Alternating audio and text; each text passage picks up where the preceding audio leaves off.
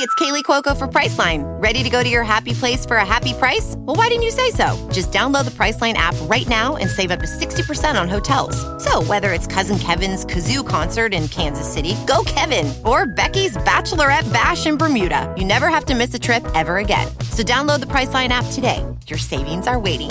Go to your happy place for a happy price. Go to your happy price, Priceline. As humans, we're naturally driven by the search for better. But when it comes to hiring, the best way to search for a candidate isn't to search at all. Don't search, match with Indeed. When I was looking to hire someone, it was so slow and overwhelming. I wish I had used Indeed. If you need to hire, you need Indeed. Indeed is your matching and hiring platform with over 350 million global monthly visitors, according to Indeed data, and a matching engine that helps you find quality candidates fast. Ditch the busy work. Use Indeed for scheduling, screening, and messaging so you can connect with candidates faster. And Indeed doesn't just help you hire faster. 93% of employers agree Indeed delivers the highest quality matches compared to other job sites, according to a recent Indeed survey. And listeners of this show will get a $75 sponsored job credit to get your jobs more visibility at Indeed.com slash podcast. That's Indeed.com slash podcast. Terms and conditions apply.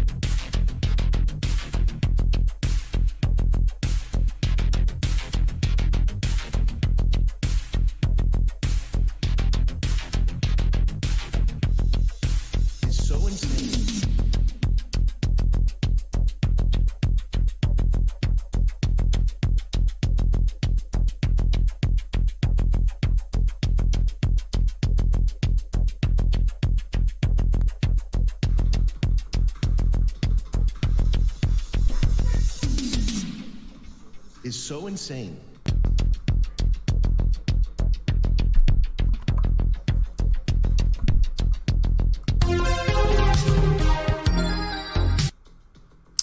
All right. What's up, boys and girls? You've requested it, and it's here. Crypto stream. We still got a damn floating Shamalama Ding Dong up there. Get, go home, Shyamalan. Go home. See? And he listens. He obeys. That's why we like Shangalang here at Jay's Analysis. You're all here. Welcome. How can I become a crypto zillionaire? Well, you're probably not going to be. Because I bought it all. I own it all. I own all the crypto. I am uh, Shajimi Nakamoto in person. I'm the real one. And I fooled you all.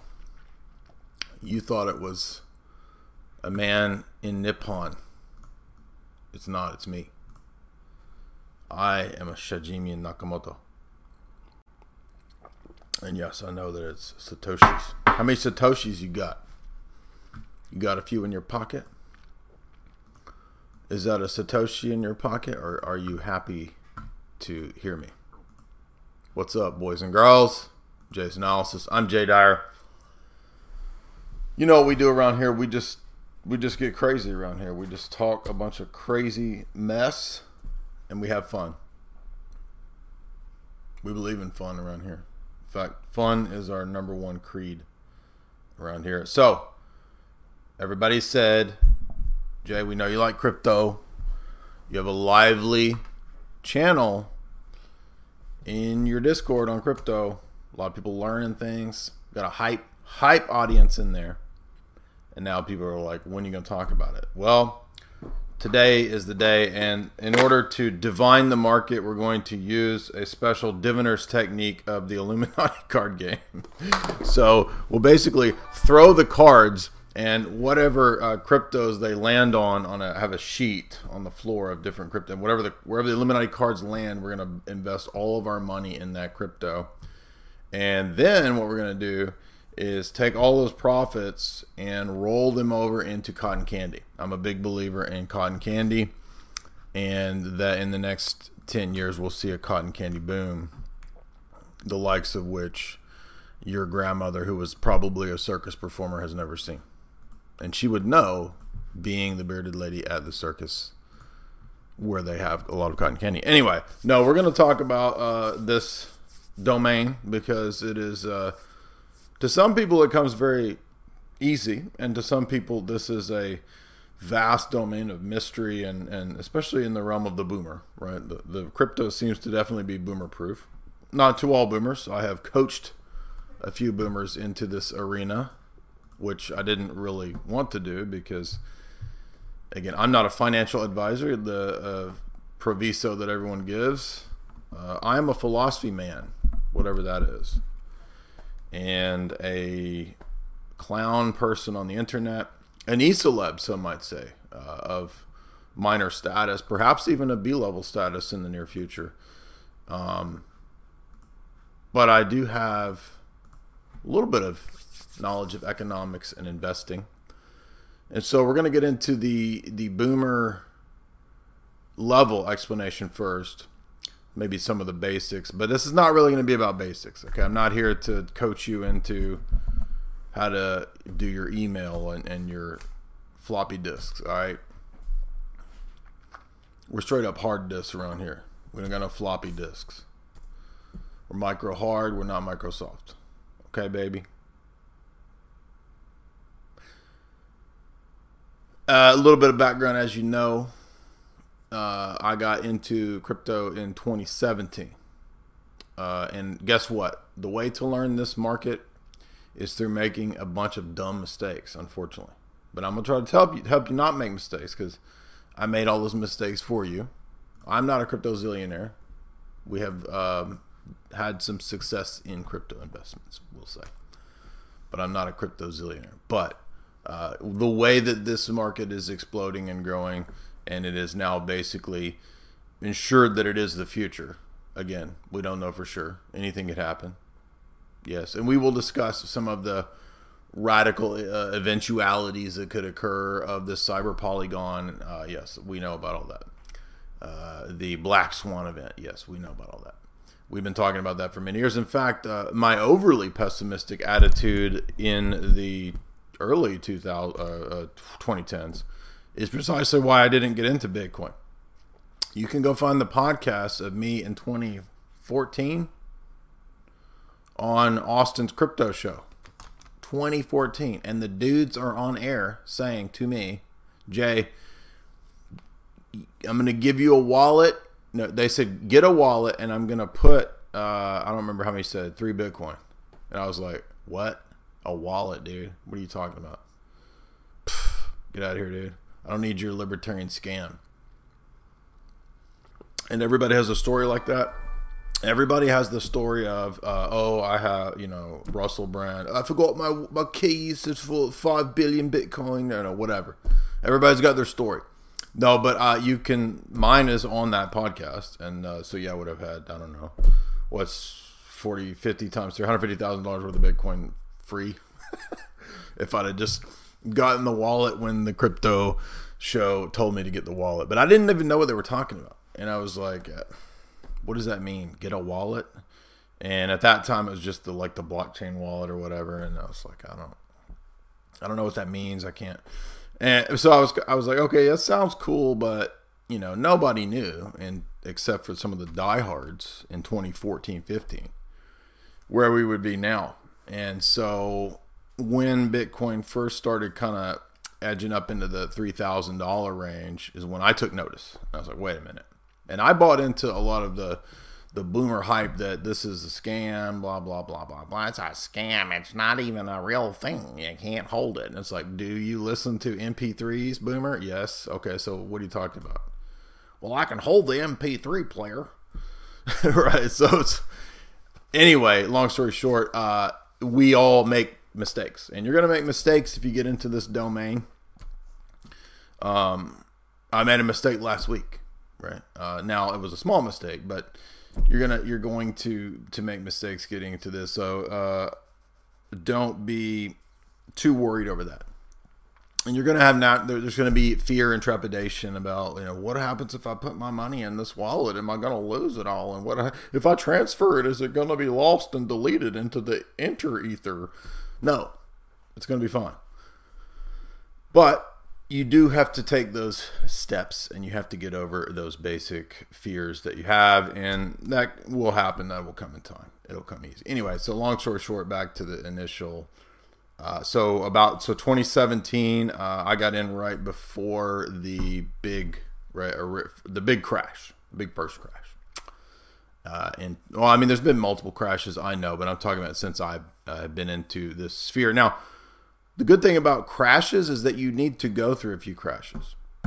Because when you go through a few crashes, you are not as worried as when you go through the first crash. The first crash is a diarrhea inducing event, especially if you put significant amounts of your savings into Bitcoin. I'm not telling you to do that. You got to make your own decisions. I was uh, willing to do that.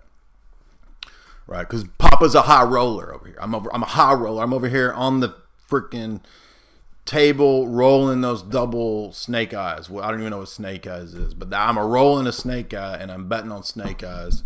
And the Vegas blackjack guy is like, "What is? What are you betting?" And I'm like, "I'm betting it all on snake eyes." And he says, "What is that?" And I say, "I don't know, but it sounds awesome." And that's what my money's on. Uh, so I'm rolling that roulette wheel and I'm betting on snake eyes. I, am I'm, I'm betting that the roulette wheel pulls up snake eyes, whatever even that means. Papa Grande is over here rolling snake eyes. I'm rolling dice onto the roulette wheel, which doesn't even make sense. And I'm still winning. Like Charles Sheen said many years ago, winning to Alejandro Jones, right? Charlie Sheen said that to Alejandro Jones. Anyway, or we go back to come, come back to reality. We go off into the rants. We got to come back down to earth, to earth.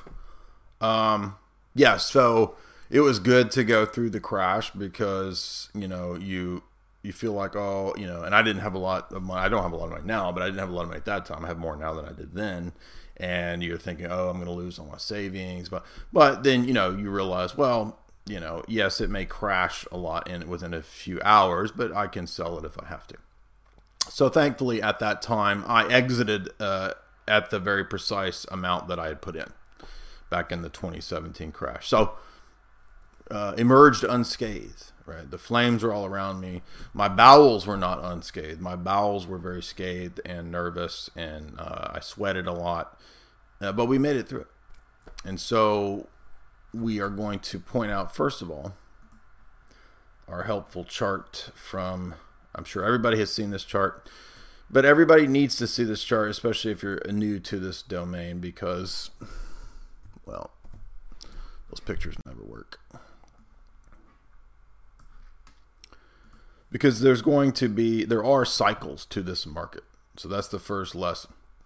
And when I got into this, I didn't know any of this stuff. I didn't know about cycles in markets. I didn't know about that. I didn't know about retracements and corrections and blah blah blah blah blah. I just thought, where can I put money and make numbers go up? And that's what everybody does. So again, this is shout out to uh, Altcoin Daily. Uh, been following them for a long time, and they have taught me a lot. Learned a lot from those guys, and so you'll notice here this is just a helpful chart that typically goes around when there is a big correction or even a crash, right? And the reason for this is that we hodl Bitcoin because Bitcoin does this. Okay, so go back to 2016. Uh oh, uh oh, look, dude, we're gonna be billionaires. We're gonna be, we're all gonna be Cosby's. We're all gonna be Princes. We're all gonna be Lil Wayne. Uh oh, and then boom, we have the crash. 40% crash, dude. This is diarrhea time right here. Okay the the the first purple circle, the purple domain of diarrhea death, right there. And then, you know, I remember around this time, I was like, all right, forget this. This is a waste of time and money. This is too volatile. And this is precisely why, at that, because everybody nowadays who got into crypto in the last year or two, right, in the in the recent cycles, they're like, why didn't you just hold your Bitcoin like back in 2017, dude? Like you guys were so dumb. Well, hindsight's twenty twenty, Goober. Nobody knew in twenty seventeen where we would be right now. I mean, nobody knew with certainty, right? There were some hardcore Bitcoin, like that dude that sold everything back in like 2015, and he he has his family and a camper, and he like put everything in the Bitcoin back in 2015. Okay, well, so yes, that guy was vindicated, but he took a huge risk. Okay, so not everybody knew in 2017 where we'd be right now, for sure. Now, there was a good chance, but again, it was a lot less clear.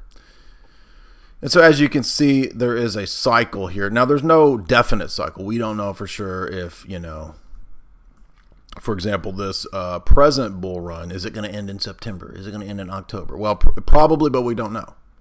And usually, right around, you know, beginning of summer and then towards Christmas time is when we kind of get a slowdown.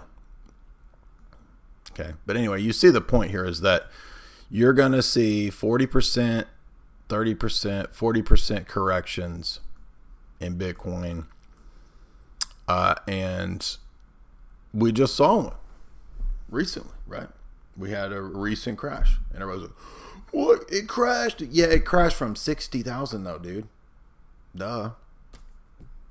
I mean, it was three thousand not too long ago. okay, so what are you talking about? What do you? I mean, imagine thinking when it was three thousand that people be bitching when it crashes down to thirty or forty, right?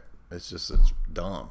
So First lesson that we want to learn here, from my vantage point, I can't tell you what to do, and I'm not telling you what to do, is we're going to plan long term. Now, there's a lot of different people who do different things in this domain. I'm not a trader, I'm no good at it. I suck at trading, but I think I have a decent assessment of macro picture, of long term where things are going. I'm always I've always been a big picture dude. So I'm not going to sit here and stare at charts all day That's super boring to me. My what the whole for me the whole point of money is so that a person can have financial freedom, so they don't have to worry about money, so they can go do what they're interested in. Okay, so crypto is not my life. Money is not my life. And staring at boring ass charts all day is not my life. There's nothing more boring than that. Okay, I'm not. I didn't go to college to be uh, uh, staring at freaking pie charts and, and Fibonacci sequences all day. I mean, I think that stuff's cool. There's a place for it. And yes, at times you have to look at that kind of analysis. There's plenty, there's a zillion dudes that do TA. Okay. We do T and A here. I'm just joking. That was a dumb joke. There's a million people that do uh, TA, uh, and I don't do that. But I do approach this from the vantage point of investing. Am I a registered investor? No. Am I a professional investor? No. I'm a dude who read a bunch of books and I read a bunch of uh, philosophy and a bunch of economics. I have read a lot of economics. And in fact, all that tragedy and hope stuff, all that 1,300 pages that we dove into, as all you guys have been on this journey, right? You guys, a lot of you have been with us on this journey when we went through tragedy and hope back in the day, right? When we went through Anglo American establishment. And what was a big portion of that book? Economics. What did we learn from that? We learned about fiat money. We learned about Federal Reserve, fractional reserve banking, debt based systems, usury. We learned all of that. We got really deep into that. Okay. I had my Austrian economics phase. Okay. Not saying everything's bad about Austrian economics. I know that crypto comes out of Austria. I know all that. Okay. But we're not interested in all the technicalities. We are interested in investing. And so, uh, next lesson is that my uh, take, my approach is long term. Okay.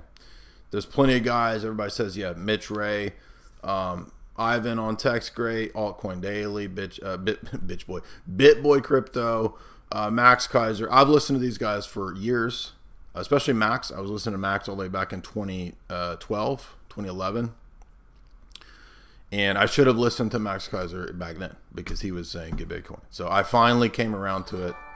But anyway, um, so, and I'm not saying I've, I've followed these things for many years. And w- the good thing about that is that you get, you go through the cycles of the markets and you get a better approach than, in my view, just my take, than trying to time the trades. Okay, so I'm not a trader, um, but I do see it as an investment, and so I'm looking at big picture philosophy investments. And most people that make money in crypto, not everybody, unless you're like a super nerd who can just like freaking I don't know do. You have a robot brain, right? You're a Spurgatron 9000. Unless you're a Spurgatron 9000, you're probably not going to take a thousand dollars and make it into a million. Some people have.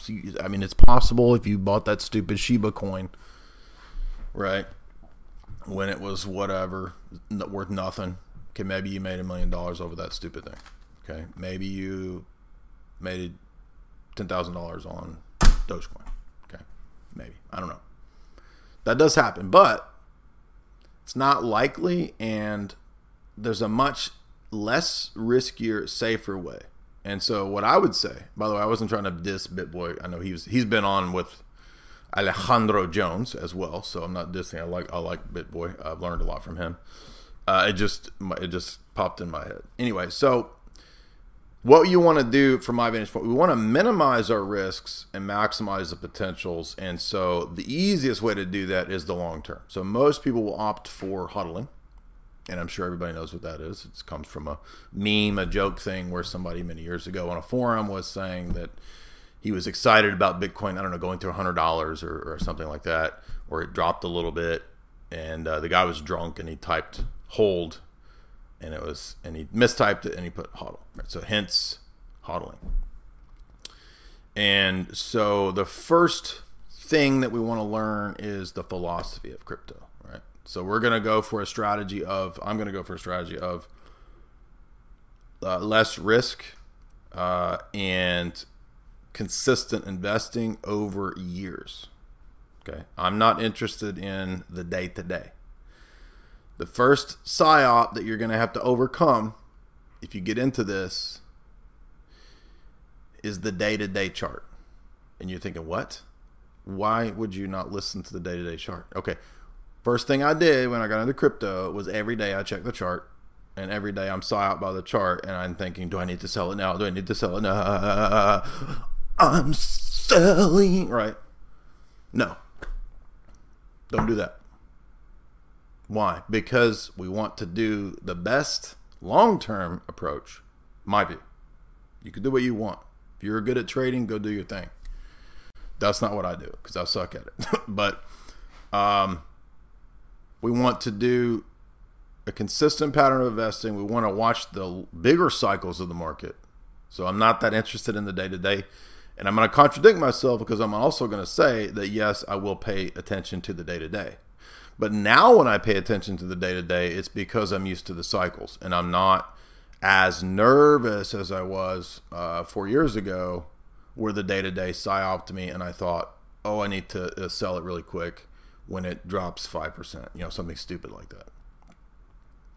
So, uh, so big mistakes. We're talking about avoiding uh, those kinds of early mistakes that you're going to make when you get into this. Uh, don't come in again people that make money in this space have done it for a long time and they already have money to invest most of the time 90% of the time right? Becker's correct when he says that.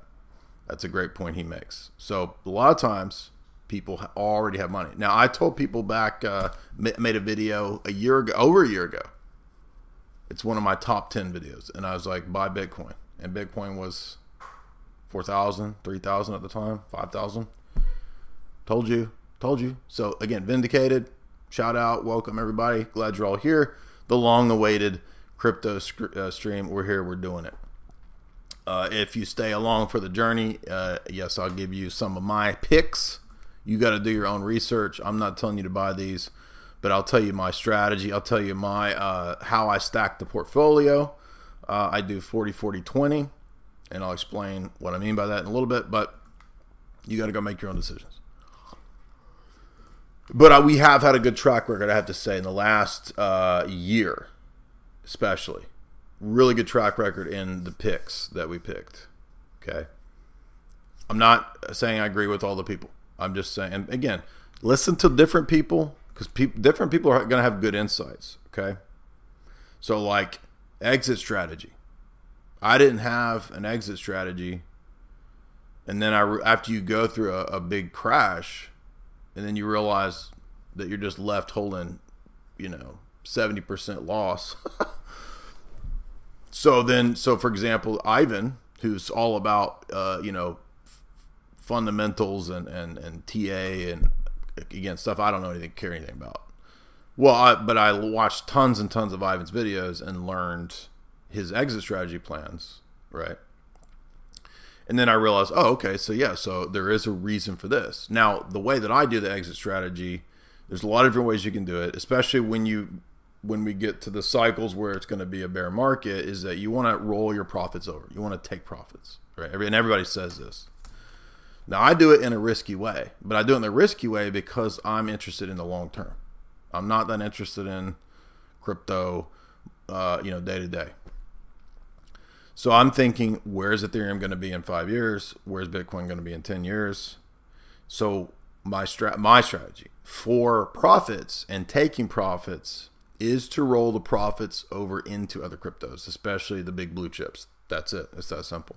So if I had something uh, that was a big 5x, say uh, Mana, uh, Polygon, uh, Polkadot, uh, if if those five or 10x for me over a year or over six months, then I'm going to roll a percentage, and you can pick what you want. There's no you you have to decide what's best for you. I'm going to roll that into Ethereum. Now, originally last year, okay it seemed crazy that Ethereum could flip Bitcoin. That seemed nuts. And I remember there was people online was like, dude, what are you talking about? You're crazy. This is a volatile, changing market. I mean, things can change. Right now, Ethereum is half the market cap of Bitcoin. And that would even last year that would have seemed crazy. But with the explosion of DeFi, with the explosion of NFTs, and now the next trend being crypto gaming, you know, it's and that doesn't mean Bitcoin's going away. That would be dumb. No. Again, it's just the market cap of uh, Ethereum could potentially outpace Bitcoin. And that doesn't mean forever. Maybe Bitcoin explodes again. Again, we don't know, but we have to make uh, the best guesses that we can. And I look to the people who have been right for a long time, right? And I don't have to agree with those people, right? As humans, we're naturally driven by the search for better. But when it comes to hiring, the best way to search for a candidate isn't to search at all. Don't search, match with Indeed. When I was looking to hire someone, it was so slow and overwhelming. I wish I had used Indeed. If you need to hire, you need Indeed. Indeed is your matching and hiring platform with over 350 million global monthly visitors, according to Indeed data, and a matching engine that helps you find quality candidates fast. Ditch the busy work. Use Indeed for scheduling, screening, and messaging so you can connect with candidates faster. And Indeed doesn't just help you hire faster. 93% of employers agree Indeed delivers the highest quality matches compared to other job sites, according to a recent Indeed survey. And listeners of this show will get a $75 sponsored job credit to get your jobs more visibility at Indeed.com slash podcast. That's Indeed.com slash podcast. Terms and conditions apply. Lucky Land Casino asking people what's the weirdest place you've gotten lucky? Lucky? In line at the deli, I guess? Aha, in my dentist's office.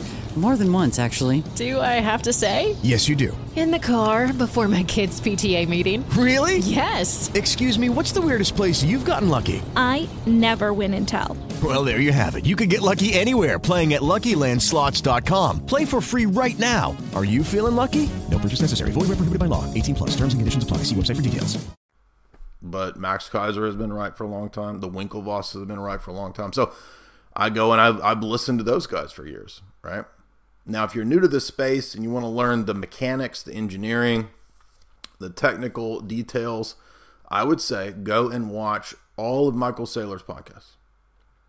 Hello, it is Ryan, and we could all use an extra bright spot in our day, couldn't we? Just to make up for things like sitting in traffic, doing the dishes, counting your steps, you know, all the mundane stuff. That is why I'm such a big fan of Chumba Casino. Chumba Casino has all your favorite social casino style games that you can play for free anytime, anywhere with daily bonuses. That should brighten your day a little.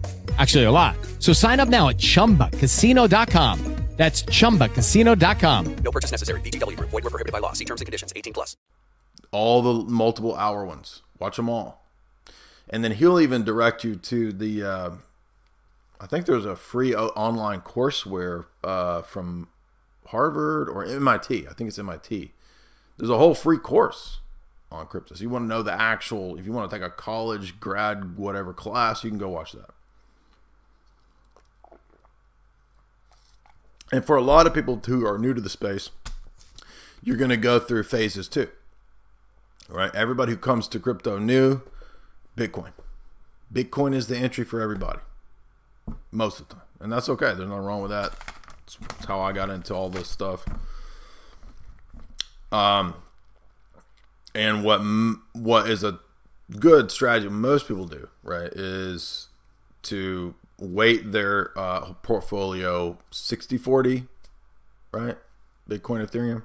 40 40 20 some people even do 25% bitcoin 25% ethereum 50% what you can do how you want to do but uh, again i know there's a lot of bitcoin maxis that's fine. Um, I've I personally have evolved my position on that. I was a I was a hardcore a hardcore Bitcoin only dude for a long time, um, but I just simply think that there's there's just more use cases for Ethereum. Look at the growth of Ethereum in the last year. I mean, it outpaced Bitcoin significantly. Does that mean that Ethereum is going to uh, destroy Bitcoin? No. There's different use cases, right? Like everybody says, Bitcoin is digital gold. Ethereum is an entire ecosystem, an entire, basically an attempt to uh, replace traditional finance. And there is space for both things in the future, right?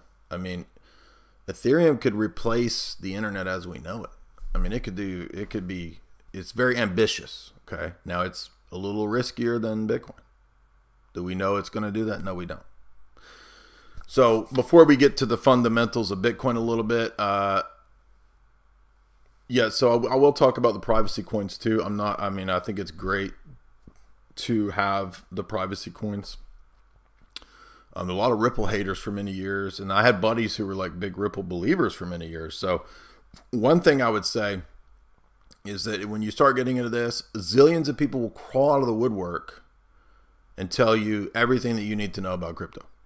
Okay, so this can be a good thing, and this also be a bad thing because everybody and their grandmother suddenly knows everything about crypto. People who got into crypto a year ago or six months ago are on the internet telling you that you know nothing about crypto and they know everything. When I guarantee you that I've done better investing in crypto than people that are on the internet from three months of crypto telling me everything that they okay.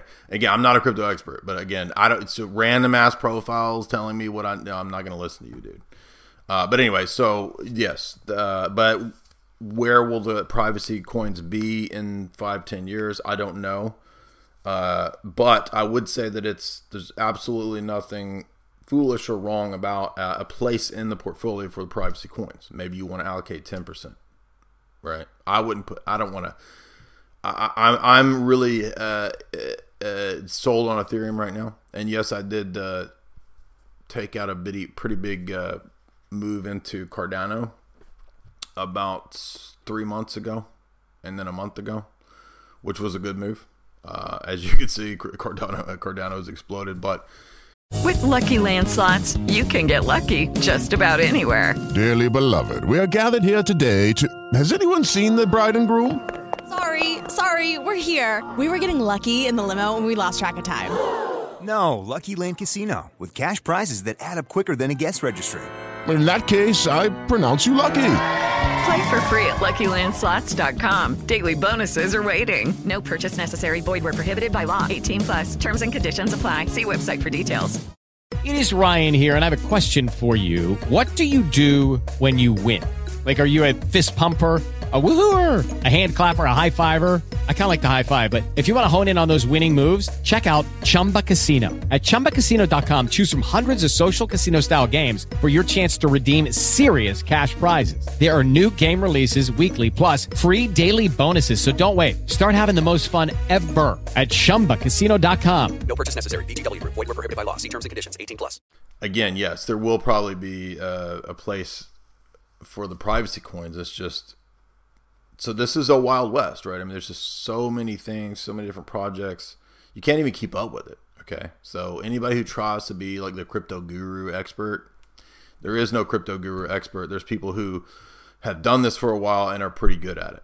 I think that's the best. And and a lot of the guys, again, who are you know the big YouTubers, yes, sometimes they show coins. That can be uh, that can be not the best thing, but you can still learn a lot from all these people. So, anyway, I'm not telling you to buy Cardano. I'm just talking about what moves I thought were good moves and what picks that I picked the last year. So, philosophy of crypto first. Uh, why is this not a scam? Why is this not a, uh, you know, so if we think about money, uh, money has always been a problem for humanity, and it's been a problem because of the potentiality for manipulation. And so, uh, commerce relies on trust. Commerce relies on objectivity and the ability to freely exchange, hopefully, and to uh, have uh, fair exchange right? And that has never really been perfected. And I'm not saying crypto's perfect, but at least it's it's we've never really achieved a, a, a perfect model of that, except for when we have rare things like gold that could back currencies. So gold historically has been the best at that because of its rare because it's rare. And so when a currency is tied to gold, uh, then you have a, a, at least a a potentiality for a lot of stability. When we move away from a, a, a hard model and to fiat, which is where the the central banks or privately owned central banks actually have a lot of uh, freedom to run up and inflate the currency for the purpose of lending out and then just creating more money to lend on that money and then secretly hiding and stashing all the gold, well, you can see the scam, right? And this is what we talked about with Quigley. It's in the first 200 pages of Quigley. He talks about it being a, a big scam. So, one of the great advantages of this idea is a revolution in money. And when you understand what this is, and it's not just money, this is another mistake a lot of people make. Because a lot of people come to this thinking this is a money thing. Well, I'm here to make money, dog. I'm here to stack. But that's not really what blockchain and and this technology is. It's not just a way to make money. And this is why the insights of Michael Saylor's many, many talks and podcasts from an engineering standpoint are so good, is because this is a way to store value over time. So even things like gold, uh, which again was a great, had a lot of advantages, even that has disadvantages because gold can be manipulated. Yes, the gold markets have famously been manipulated. You can buy tungsten, bro. You can have your gold stowed. You can have a giant pirate's booty stash on a treasure island and somebody can go get it, right? So there's no foolproof thing here.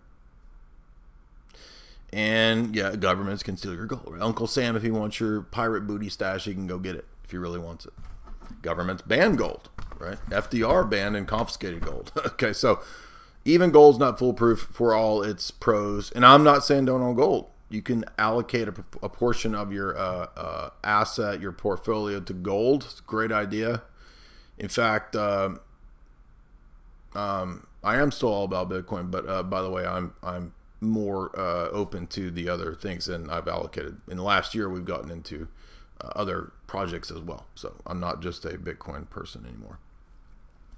And that's not just because of, of money making. I see the potential for Ethereum as well. So, uh, and the other projects. Uh, and just from an investing standpoint, I'm going to invest in Ethereum and Ethereum's competitor, you see. It'd be like, uh, am I only going to have money in McDonald's? But what about Burger King? And what about Hardee's, right? Because if we're at that early stage, and I think we are, where we're kind of at the stage when, and I remember this because I have, I have the advantage of living and remembering life before the internet. A lot of people today they don't even remember, they don't know what it was like before the internet. I remember before the internet, like day to day life before the internet. And I remember when Amazon, eBay, Google were new. Right and Apple was new. And when the stock was new, right? Now, I didn't know or any care anything about stocks at the time. I was like, whatever. Um, but I remember that time period, right? Late 90s, early 2000s. And everybody, right, thinks, oh, I wish, you know. Now, I mean, you could question the ethics of the companies. I'm not saying, oh, I wish I was uh, invested ten thousand dollars in Amazon in 2001 because I love Bezos's ethical stances. No, no, that's not what I'm saying. Just from a monetary standpoint, right? Like, Yeah, right. Wouldn't it have been a smart investment to put ten thousand dollars into Apple back in the day? So what I'm saying is that yes, we are at that point now that the internet was at, at that stage with crypto. I I believe that.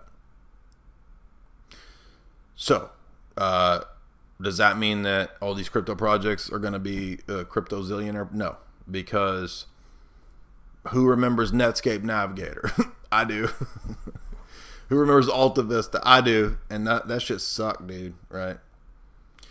Ask Jeeves. Yup. So these aren't all going to make it.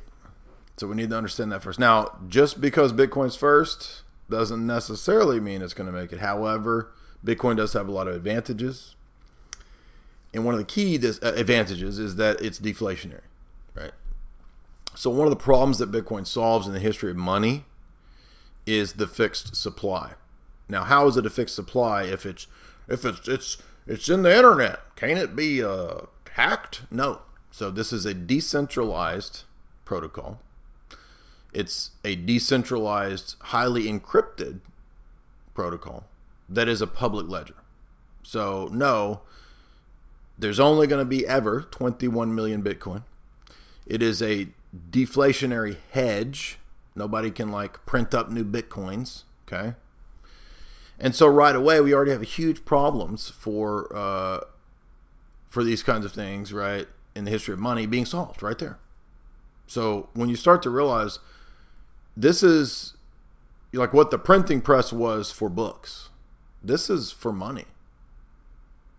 If you, if you really think about it, this is the solution to monetary problems. Now, I'm not saying that there won't be road bumps or that necessarily Bitcoin will win.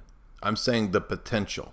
So, the potential for the solving of inflation, governments running up debts, right? The Zimbabwean trillion dollar bill or whatever, right? Everybody knows about this. Okay, those problems are solved. Nations going bankrupt, at least by the engineering protocol and idea of Bitcoin. So I don't think that we're going to see because it's a closed system is the point here. And it is a store of value and a store of energy because what money is is a way to represent human energy and human value over time. Thus we begin to see now wait a minute. When the government inflates the currency who are they stealing from well it's not the government by the way in a way it is but shocker guys the federal reserve is privately owned so it is actually the big banks stealing from the people. That's what infl- inflation is theft of you and your dollar's purchasing power over time. It's stealing your energy, bro. Energy vampires. So that's what Bitcoin is intended to solve and it and it is a uh, amazing revolution in, in, money, and it does that. That's what's so crazy about it, right? It is. Uh, I was trying to think, and by the way, it's not just money. A lot of people don't realize this either. This is a way to have a library of Alexandria. Do you understand that even more valuable than money is ideas? So your book can be decentralized and stored decentralized. Imagine the Library of Alexandria not being in one location. Do you see how genius and amazing this invention is? Now, this doesn't prove that, like, that doesn't mean that all humans are all going to use this invention in the right way. Is it possible for Klaus and Gil Bates to take blockchain technology and turn it to evil? Sure.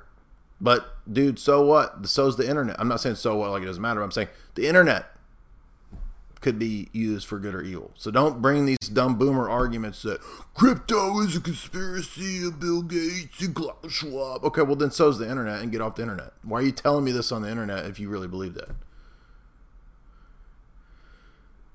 So again, no, the technology is not inherently bad. It, but if it's used for bad, then it's what, that's when it becomes bad. But when you understand what Bitcoin does to solve uh, a lot of historic theft and rip-off problems. It's it's an amazing, amazing revolution, and it's not just about money.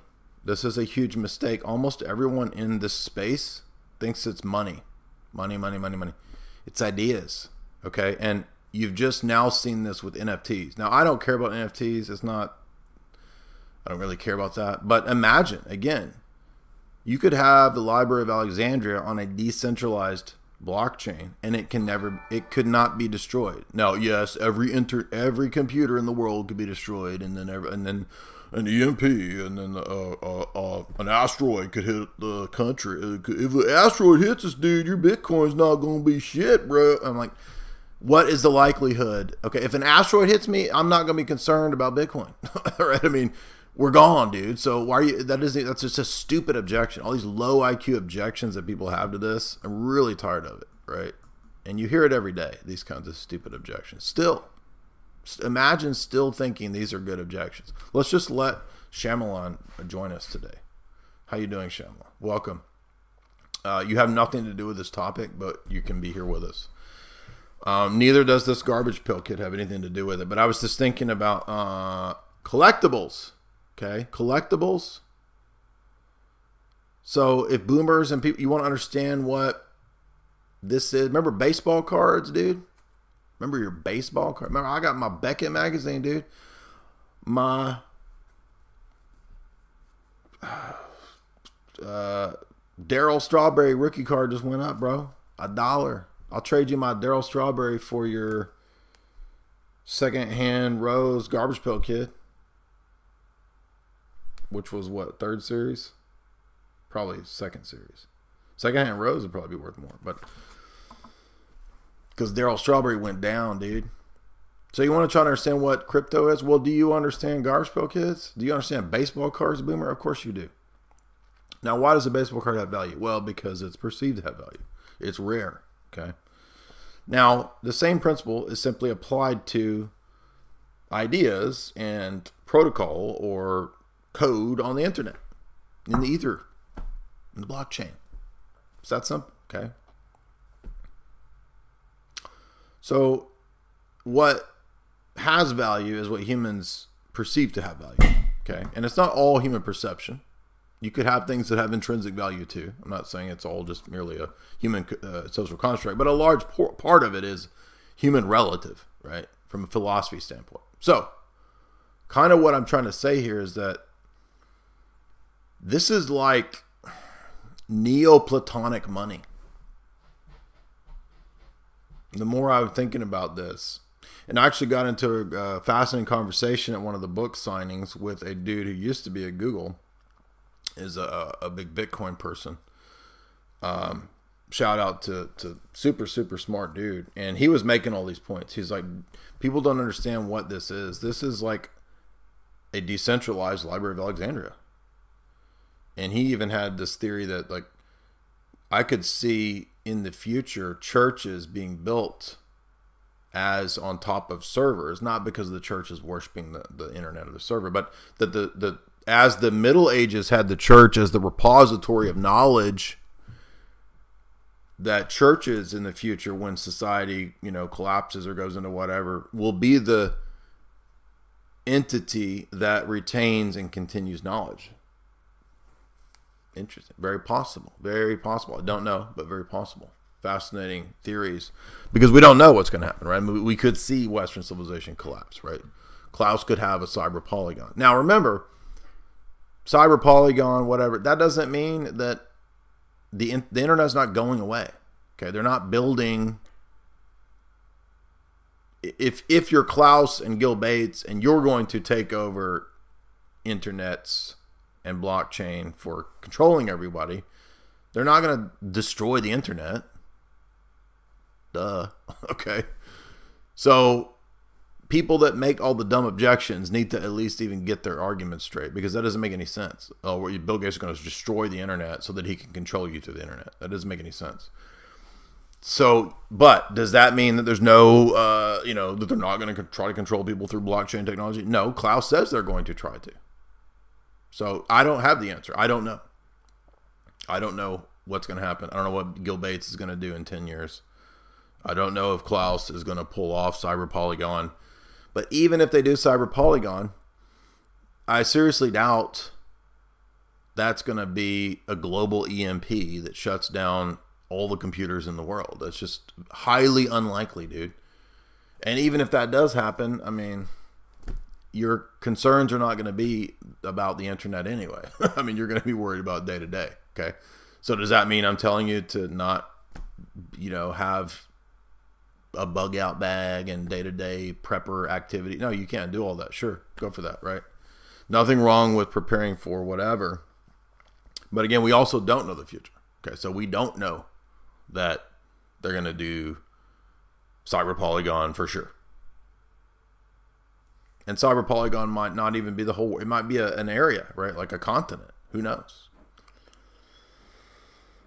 So, I mean, I'm not, yeah, exactly. If there's an EMP, then, I mean, that's going to affect your local bank, dude. So, you, like, these are irrational worries and irrational objections to cryptocurrency, right? So, don't worry too much about that. And don't have all your eggs in one basket, right? Uh, crypto is still early and it's also still very volatile. So you're not going to have, hopefully, uh, almost sell my house and everything, put everything into Bitcoin, right? No, I would not do that. But depending on who you are and what your budget is and what your plan is, what you want to do, that's going to determine how you will invest and what is good for you to do, what your risk profile is, how leveraged you want to be. You know, if you're working at McDonald's, uh, fry cook, bro, wage cook, like you don't have a life savings to put into Bitcoin. So what you're going to want to do is take a percentage of your check each week and invest. And you probably want a dollar cost average, right? If that's your monetary situation. But I would stress to you if you are in that situation, and back when I was a wage slave back in my 20s, I had older people constantly telling me, take $50 out a week, invest it. And I was like, I never have $50. Like, everything goes to my bills. And then I look back and I'm like, how much money did I waste on stupid ass beer every weekend, right?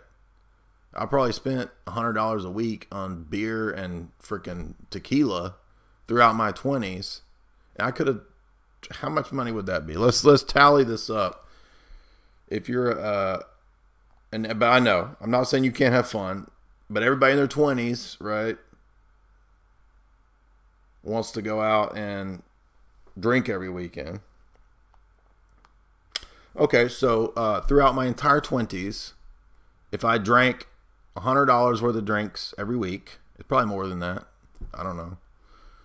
For 10 years, that's $52,000 that I didn't invest, that I waste down. Yes, I, I got good times out of, out of drinking, sure, yeah but maybe you want to switch to drinking King Cobra instead of that Patron. I'm just joking, right? Like now you, so they're gonna say, "Oh, I should just drink malt liquor for ten years." No, that's gonna kill you. so I'm just saying, think about how you spend your money. When you're in your 20s, you're a dummy, dude. You don't think about how you spend money; you just blow it. Okay, if you start a business, then you will learn not to blow money. Okay that's a great way to learn not to blow money. And then when you're when you're out of your 20s, it's easier too because everybody gets married has kids, so you don't have buddies to go drink with every weekend because they're all married and with their kids, and they don't go out right getting drunk every weekend and going to the bar, going to the club, dog.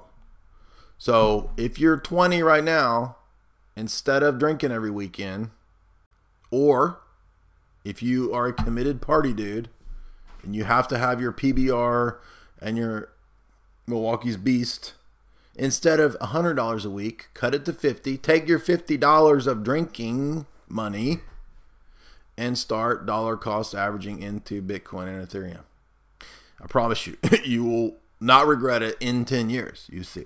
So we're thinking long term. That's what nobody in their 20s, that's what dummies in their 20s don't do is think long term. I didn't do it. I wish I had, right? What would I say to young 25 year old carb bloated dummy beer drinking Jay? What are you doing, dummy? Why are you not investing, right? I don't got no money to invest. I'd rather just go put uh, a freaking party, have fun, dude. Okay, you're an idiot. You're an idiot. Even gold, right? I mean, even if I had taken that $50,000 of beer money throughout my 20s and put it into gold, gold is what probably it was probably 300 back then, $300, 250 and I haven't looked at gold in a while now. What is it? 2000, 3000, I don't know what it is. Somewhere two, around 2000, 1500, 1800, I don't even know. I actually sold gold last year for Bitcoin, so I'm not that interested in gold right now. But um, nothing wrong with having gold. In fact, I uh, will probably, as we see, uh, hopefully, Lord willing, more gains, uh, will reallocate to gold and silver. In fact, not a lot, a percentage, right? What that'd be 20x returns from uh, my from my 20s to now. So $50,000 of beer money in my 20s, just in gold would have been yeah, a lot of X return. I don't know how much. From $200 to $1800, something like that. And that's not even very good, dude, right? That's gold is a, a boring investment. It's a smart investment and it's a old man, that's an old man that's a, a, a, a, a prospector investment. Oh, the old prospector on the hill. Oh, Mike Pipper. All right, so that's a damn uh, brown stained pajama prospector investment. that that's what gold and silver is. But guess what? There's wisdom in prospectors, dude. How many prospectors do you know? None. Why? Because they're all zillionaires. Not really. I'm just joking. uh, they're all dead. Um, they all fell in. They all had mine. They fell down the mine shaft, dude. Anyway, I'm not saying don't get gold and silver. What I'm saying is, how many times do I have to tell you? How, do we have a slow boy audience tonight? Beautiful slow boys, I should add.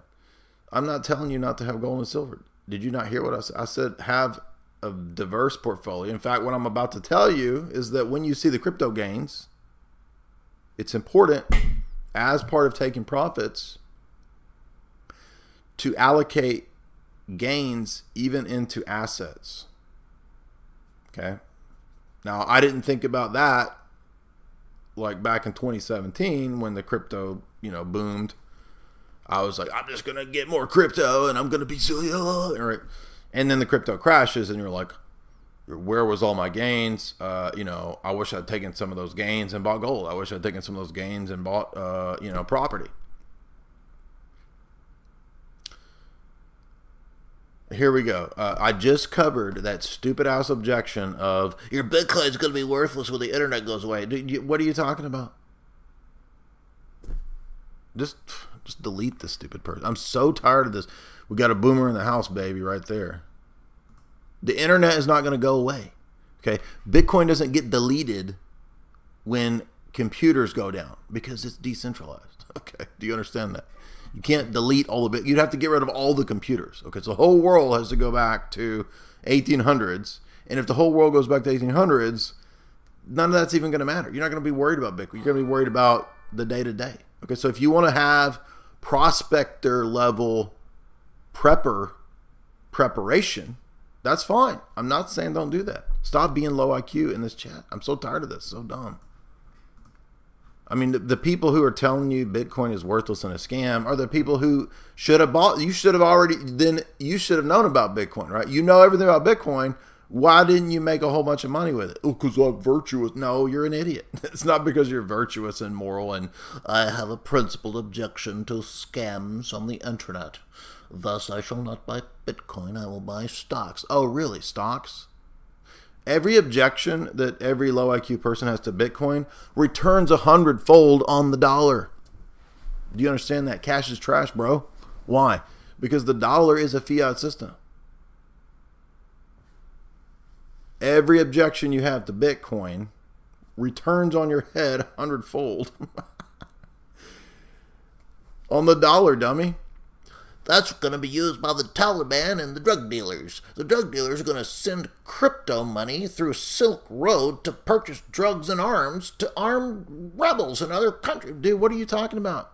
The dollar goes and pays the Taliban. Bags of cash to the Taliban, right? Famous articles all over the media for 20 years, okay? All the way back to Brzezinski in the 70s. Gold. Taliban got paid in gold, dummy. So every stupid objection, this is going to be used by the terrorists. Used by the, you mean like the dollar? the dollar's who funds all the terrorists, dummy. What are you talking about? So when you understand what this is, what the what the use cases are, that it's a Neoplatonic currency, okay, that's the best thing I could think of to liken it to. Then what we have is a solution to a lot of problems. That does not mean that it's going to be perfectly implemented, that it's going to solve everybody's problems, that everybody's going to get rich. It doesn't mean that. But there's potential to do these things. There's potential for first time in history me and you the average dude bro to see the biggest transfer of wealth in history. Potential. There's potential for that. I don't know if that's going to happen, but if if the world did move on to a deflationary Bitcoin standard, that would be the biggest wealth transfer in the history of the world.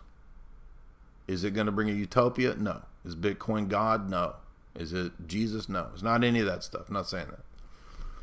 Okay, so stop thinking in low level either ors. Okay, there's no silver bullets here. The government can come get your gold. The government can take your bank account. Uncle Sam can uh, seize your property.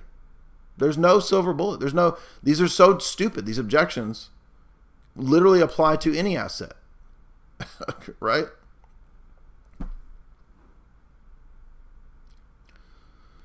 So there's a, a, degree of freedom, I think, that is at least potentially here. Uh, yes, the governments may crack down. We may see a reign of terror of governments against crypto, and there may be a downturn for I don't know. That could happen. Yes, and we're since we're still early in this field, this domain, it's unfortunately the case, but it is the case that influencers, Elon, right, the government, the Fed they can put out stories that affect the price. That's unfortunate, but it, we are still there. Elon can tweet and make Bitcoin go down 5%. He can tweet and make it go up 10%. Okay. It's unfortunate, but that's where we are right now. And why is that? Well, because he's got, what, 100 million Twitter followers? the government can say we need to tax Bitcoin. We need to come down on this Bitcoin, right? And it'll go down ten percent. But I guarantee you, and this has actually come out with uh, what J.P. Morgan, Jamie Dimon, J.P. Morgan, and even I think some of the government people. They know that when they say stuff, that it can trigger a drop. Do what do you think those do? What do you think they're buying? Bitcoin, duh.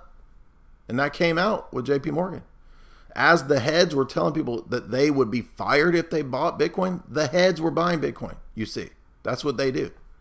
And I guarantee you, those government goons, when they get on the TV and say that uh, we warn you about Bitcoin and we may have to crack down on this, and it drops 10%, they're quick, buy the Bitcoin, buy, buy your. I guarantee you that's what they're doing. Right. And didn't Elon do this very thing? Oh, oh I didn't say that uh, I wasn't buying Bitcoin or that we weren't going to use it. I just said it was a problem with energy consumption. Get out of here with that green nonsense, dude. And then it goes down 10%, and then he buys in a billion, zillion dollars of it. Then it goes back up, right? I mean, that's what goes on at that level. Okay. China FUD. You know how long I've been hearing, dude? I've been hearing about China and Bitcoin since the first time I ever heard of Bitcoin. Right? The first time you hear about Bitcoin, then you're going to hear China is buying all of the Bitcoin and they're going to control the Bitcoin market and it's going to be a conspiracy to destroy it. And I'm like, dude, come on. I've been hearing this since 2012. so that's called FUD. It has a name for a reason because it's been around for 10 freaking years.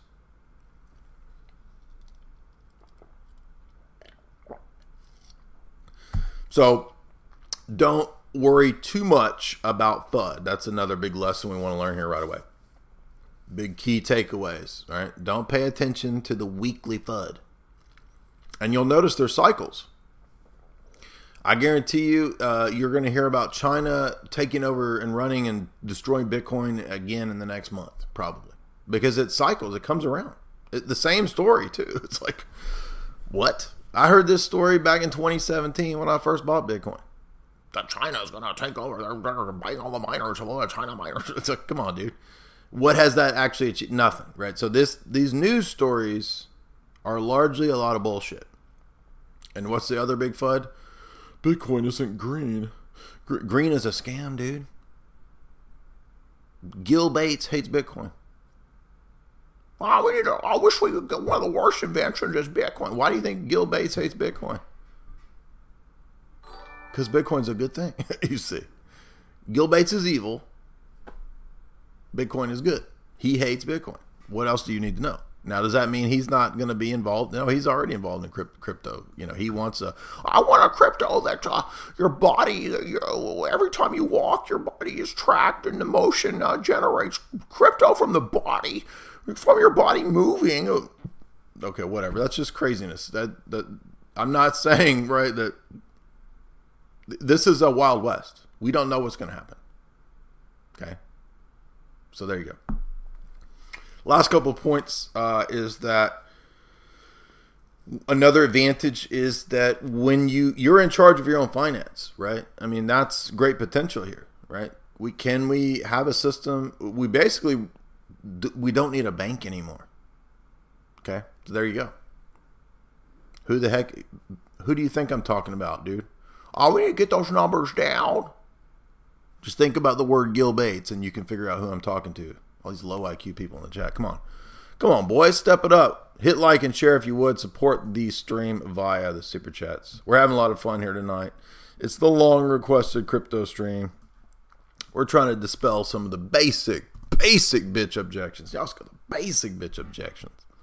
Put those to rest, boy. Explain what we're at, what what's going on here. Explain. There's no silver bullets, dude. There's no perfect thing. All this spurgatrons with like, if there's one objection, then I won't I won't buy into it. Well, there's about hundred objections to the dollar. Then then don't own dollars. So again, every objection to Bitcoin and crypto returns a hundredfold on your own head for the dollar when you understand the problems of fiat currency. So as we know in the past, uh, fiat currency directly connected to wars. Is there potential for Bitcoin to be uh, a means by which war, because governments resort to war in times of monetary crisis, in times of uh, mass. With LuckyLand Slots, you can get lucky just about anywhere. Dearly beloved, we are gathered here today to. Has anyone seen the bride and groom? Sorry, sorry, we're here. We were getting lucky in the limo and we lost track of time. No, Lucky Land Casino, with cash prizes that add up quicker than a guest registry. In that case, I pronounce you lucky. Play for free at LuckyLandSlots.com. Daily bonuses are waiting. No purchase necessary. Void were prohibited by law. 18 plus. Terms and conditions apply. See website for details. Hello, it is Ryan, and we could all use an extra bright spot in our day, couldn't we? Just to make up for things like sitting in traffic, doing the dishes, counting your steps, you know, all the mundane stuff. That is why I'm such a big fan of Chumba Casino. Chumba Casino has all your favorite social casino style games that you can play for free anytime, anywhere with daily bonuses. That should brighten your day a little. Actually, a lot. So sign up now at chumbacasino.com. That's chumbacasino.com. No purchase necessary. VGW Group. Void were prohibited by law. See terms and conditions. 18 plus. Inflation to deflect from the inflation to heal their economy. Yes, they do. Am I saying that all wars are no? I'm sometimes there's a need to go to war, and I'm not a pacifist. But modern warfare is not for the purpose of being won. Modern warfare, as Winston is told in 1984, is so that the war goes on forever. What does O'Brien say? Winston, you dummy. The wars aren't meant to be won. What do we see right now? Afghanistan, Vietnam. The wars aren't meant to be won. So uh, many wars are fought over poverty and uh, these kinds of problems. So I'm not saying that any economic solution would perfectly create a utopia or alleviate all war. However, it is possible there could be potential for a sound currency to alleviate wars. The potential for a sound currency to alleviate warfare or to mitigate warfare. It's never going to totally go away. Okay. And the ability of you to have control of your own finances. All right. Now, a lot of people don't even know that, like, you can have a wallet that you know the keys to. And if you know the keys, nobody can take away your money. Do you understand there's never been something like that? Now, is that totally and infallibly foolproof? No. Can a Fed still, yes, uh, yes, but they can find your buried pirate treasure too. Okay, so nothing's perfect. But the, again, you see the advantage and the potential of this. I can be in control of my own money. It's not in some dumbass bank over there that can be destroyed and do whatever they want to with it, right? Lend it out. I can have my money secure and I know the keys to my money.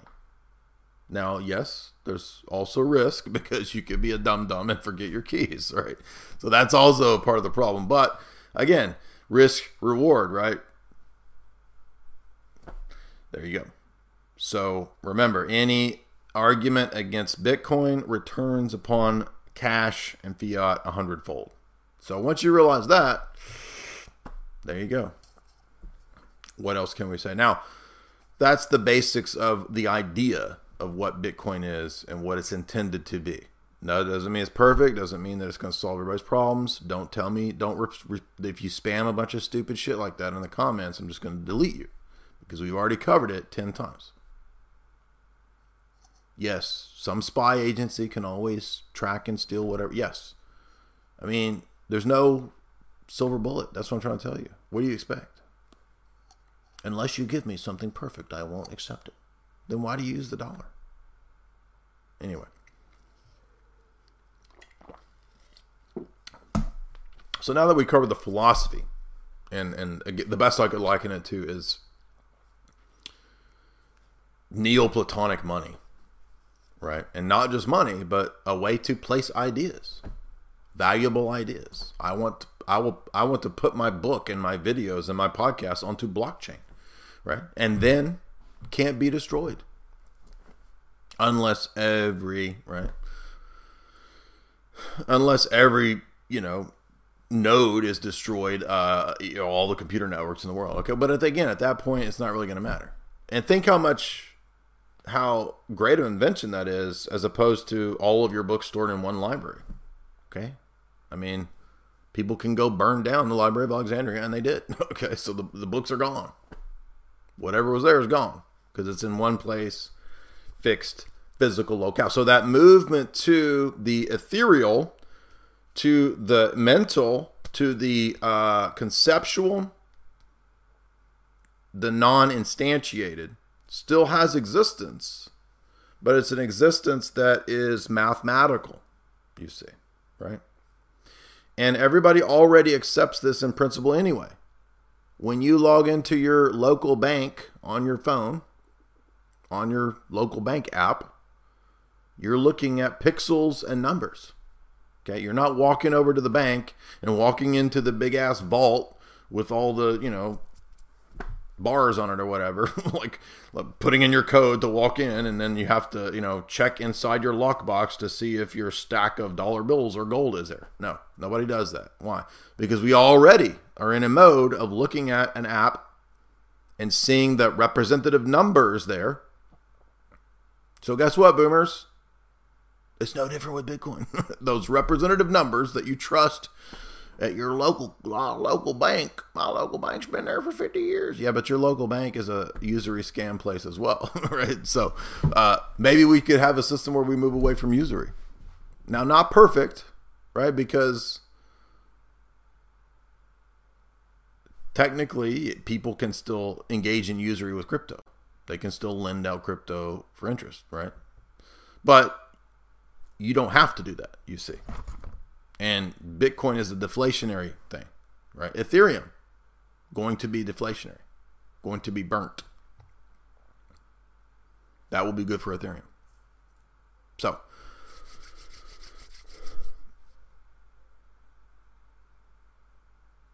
So hopefully this gives us an introduction to the idea of what this is and why it's such a revolutionary thing. Now the question is, well, what what do we buy into? Right. So my strategy is uh, modeled on hedge fund strategy. Okay, so there was a good video. I don't remember it was months ago, maybe a year ago. Uh, Altcoin Daily did a good video on uh, how the hedge funds hedge their uh, crypto portfolios. And the reason I did that is not just because some hedge fund did it, but I was like, oh, their model of doing it is an attempt to hedge against risk, right? Duh. So why do they do it that way? Well, they do it that way because I realized they're not doing the mistakes that I made multiple times. Example. So when Coinbase first started adding multiple altcoins, I remember when Coinbase was just Bitcoin and Ethereum. And then I think Litecoin, right? Or maybe it was Bitcoin, Litecoin, and then Ethereum. I don't remember. But, uh, you know, there wasn't a whole lot of options there. And then gradually you would see like a new one would pop on, right?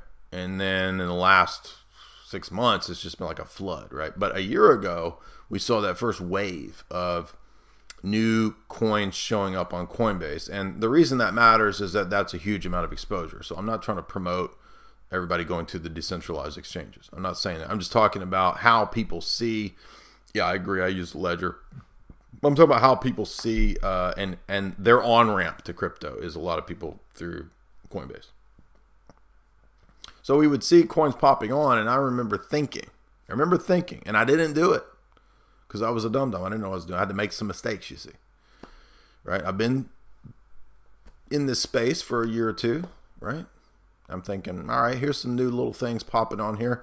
This is risky stuff. Altcoins are very risky, but maybe what if I bought some of these low cap altcoins and just held them? And I did. I did. I bought some of the first altcoins that popped up. I don't remember what they were, but like Orchid and you know some of the the low cap ones when they popped on Stellar Lumen, like when they first got onto Coinbase, right? And then I thought, okay, I was still psyoped by the day to day. I thought, oh, I gotta, I gotta start figuring out like what goes up and then trade them back and forth, right? So I started doing all this trading and like uh, I'm gonna figure out trading, right? And as I told you guys, I'm not into trading. I don't do trading. My and and then I had a thought. I thought, why don't I just pick a series of the top altcoins, allocate a percentage to each one of those, and just hold them. You know what? I didn't do it. You know what? I, if I had to do it, I would have millions of dollars right now if I did. But I was dumb. So I made mistakes, made a big mistake. Because I thought I got to get into this consistent pattern of figuring out the trades. I got to trade every day, trade every day, trade every day. Now, some days I did okay. I would make a bit and then I would lose, right? And then in a really blowing up bull market, you can be fooled into thinking, ooh, it's going to continue forever, dude. And I'm just going to like keep trading back and forth and it's just going to keep going up and up and up. And then uh, you make a big mistake. Right. And you have a bit, you get wrecked, dude. Wrecked. And I got wrecked bad one day. Bad. Not everything, but pretty bad. Pretty bad. And you know what? I'm actually glad that happened. And I'm not glad because I made a mistake, but I'm glad that I went through that because I you do you will learn the hard way and you will not make that mistake again. So that's when I figured out, okay, I have to rework this strategy of how I'm doing this. Okay. And so one of the things I did at first was I'm going to have a set amount that is the BTC that is locked. Okay. I'm not touching that. I'm going to put that in the BTC and I'm not going to touch it, dude. Now, if I, you know, say the next year of money that I make, right, paycheck money after the bills, uh, I'm to take a little bit of that. I might, I might play with a little bit.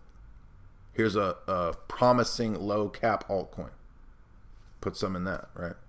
So I started testing that strategy and that started working, you see. So to make this very simple, rather than YOLOing, and I did that one time too, really risky. And I had a big gain from YOLOing one time. And you know what? That's precisely how I messed up. it was YOLOing into something else. And then I had a big wreck. So again, not everything, but bad enough that like I learned a lesson the hard way. So I'm trying to tell you guys, don't do that. Don't YOLO. Don't uh, have all your eggs in one basket. This is I'm not telling you what to do. This is my this is what I do. My suggestion that I do. Don't um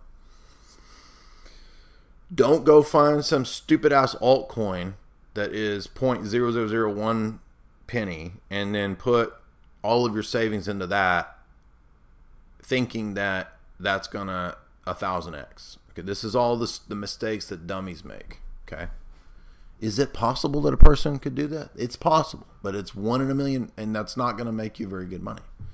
So that's why we come back to the beginning. My philosophy, what I do, is I think long term. I think how I'm going to take this after bills money that's for investing and how I'm going to put that into in terms of dividing it up. I do 40 40 20. 40% BTC, 40% Ethereum. Now it used to not be that. I've I've moved up my amount of, of uh, Ethereum because I've gotten bullish on Ethereum the last six months. And yes, not in the last week, in the last six months. Okay. Back before the summer, I was like, dude, Ethereum is going to pop. And I wasn't, I didn't really believe the people a year ago. I was like, Ethereum to $5,000? yeah, right, dude. And then remember when Ethereum went to like, I don't remember what it was, when it had a little pop a year ago. I was like, whoa, it actually could get up there, right? And then this summer, we saw 4,000 plus Ethereum. And I was like, yes, yes, this is right. I was wrong. I was wrong. Now you say, but wait a minute, Jay. What about competitors? What about competitors to Ethereum? What about Cardano? What about no? What did I just say? Do we only want McDonald's? No, we want Burger King too. So you know what I did about three months ago?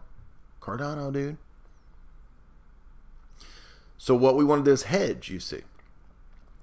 And the key I think to this is two things. Two two keys to not being dumb and playing it smart is number 1 taking profits, right? And not just taking profits, and it's really difficult to time taking profits.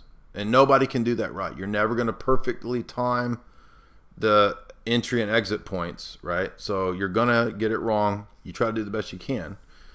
But you also don't have to totally exit, right? You can figure out what's best for you. Maybe you want to exit uh, a percentage every week.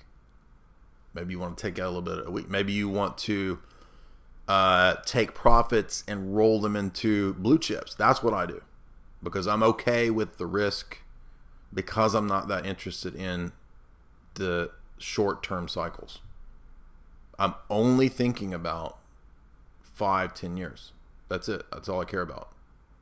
Because for me, what I want this space to do is achieve freedom so that I don't have to think about this. I don't want my time spent staring at freaking charts all day. I don't want to do that. I have other things that I think are way more interesting, more fun. Life is not about a bunch of stupid charts. I'm not a computer. So that's what I think is the best strategy um, and what I do. So some of the uh, uh, tricks you could say. How do I how do I learn about coins that will probably do well? Twitter, uh, crypto Twitter is a good place to and there's no perfect way to do that, right? There's no perfect way to uh, scroll through this garbage, all this garbage on Twitter, and find the perfect like future altcoins. But again, I'm not gonna put a whole bunch into low cap altcoins. So what I did this last year, for example, I moved in I'm not going to say what amounts, but it depends on your income and your ability to invest, what type of percentage you're going to put into the alts, right? So I've got 40% of the portfolio locked away in Bitcoin. Not going to touch it for not, not nothing, nothing, not touching it. Okay. 40% now, stacking ETH. Stack, stack, stack, not going to touch it. Maybe I might touch it if I want to move it into another connected or similar project, right? Maybe I want to put a little towards Solana, Aave, right? Maybe. And then also in terms of uh, competitors, uh, I did move a pretty uh, good percent to Cardano uh, a while back because it was pretty obvious that it was going to uh, to go up. Now, how do we know or figure out which ones are going to go up? Now, there's no foolproof guide, but remember, like Ivan says, for example, pumpamentals, fundamentals. These two things are necessary for successful coins. Some coins have no fundamentals but will pump. Garbage coins, meme coins. Okay. Some coins have all these tech fundamental things that all the spurgatrons get into, and nobody knows about them or cares about them. So there's no pump. Okay. So one one of the two of those two signs we want to look for for potential is coins that have a lot of uh, people talking about them, a big community, people tweeting about it, pushing it, shilling it, blah blah blah blah. I'm not saying that you buy it because of that. I'm saying you look for that as okay, a lot of buzz about Cardano, a lot of buzz about this. Hello, it is Ryan, and we could all use an extra bright spot in our day, couldn't we? Just to make up for things like sitting in traffic, doing the dishes, counting your steps, you know, all the mundane stuff. That is why I'm such a big fan of Chumba Casino. Chumba Casino has all your favorite social casino style games that you can play for free anytime, anywhere with daily bonuses. That should brighten your day a little. Actually, a lot. So sign up now at chumbacasino.com. That's chumbacasino.com. No purchase necessary. VGW Group. Void were prohibited by law. See terms and conditions. 18 plus. Now, and then the fundamentals. What are the use cases of this? Is this just some stupid coin to hold, to do nothing, or is this actually going to have smart contract settlements? Is it actually going to do this or that? Is it actually going to allow you to do something on an exchange? Right? Is it going to allow you to participate in decentralized finance? Right? So you're looking for those kinds of things. You're looking for the buzz. I'm also looking at all of the uh, YouTube cryptosphere people's analysis. What are they talking about? I'm not going to buy it just because they say so, but I'm going to listen to what they're talking about and then make a decision. Okay. So that's how you don't fall for shit coins. Because a lot of these are uh, uh, a form of pump and dump, right? It's a scheme where people push it and then skyrockets right within a few weeks, months, and then it's gone. That's why blue chips are a much better approach, right?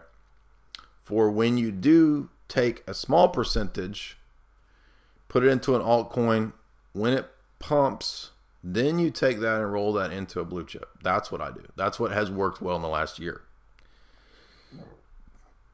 again, just a strategy that's worked for me.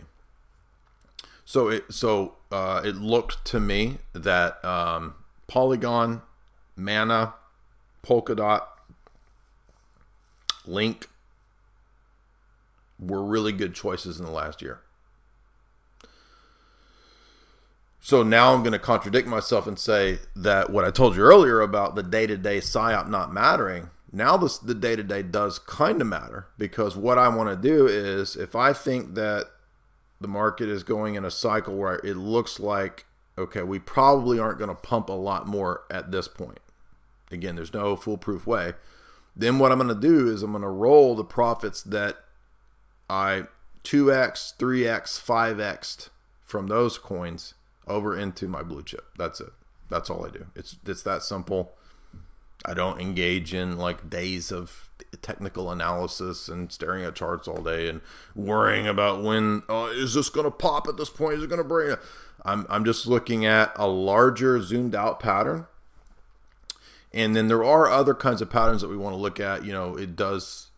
You can go. There's the Bitcoin golden ratio pattern, right, where it looks like probably that cycle will end.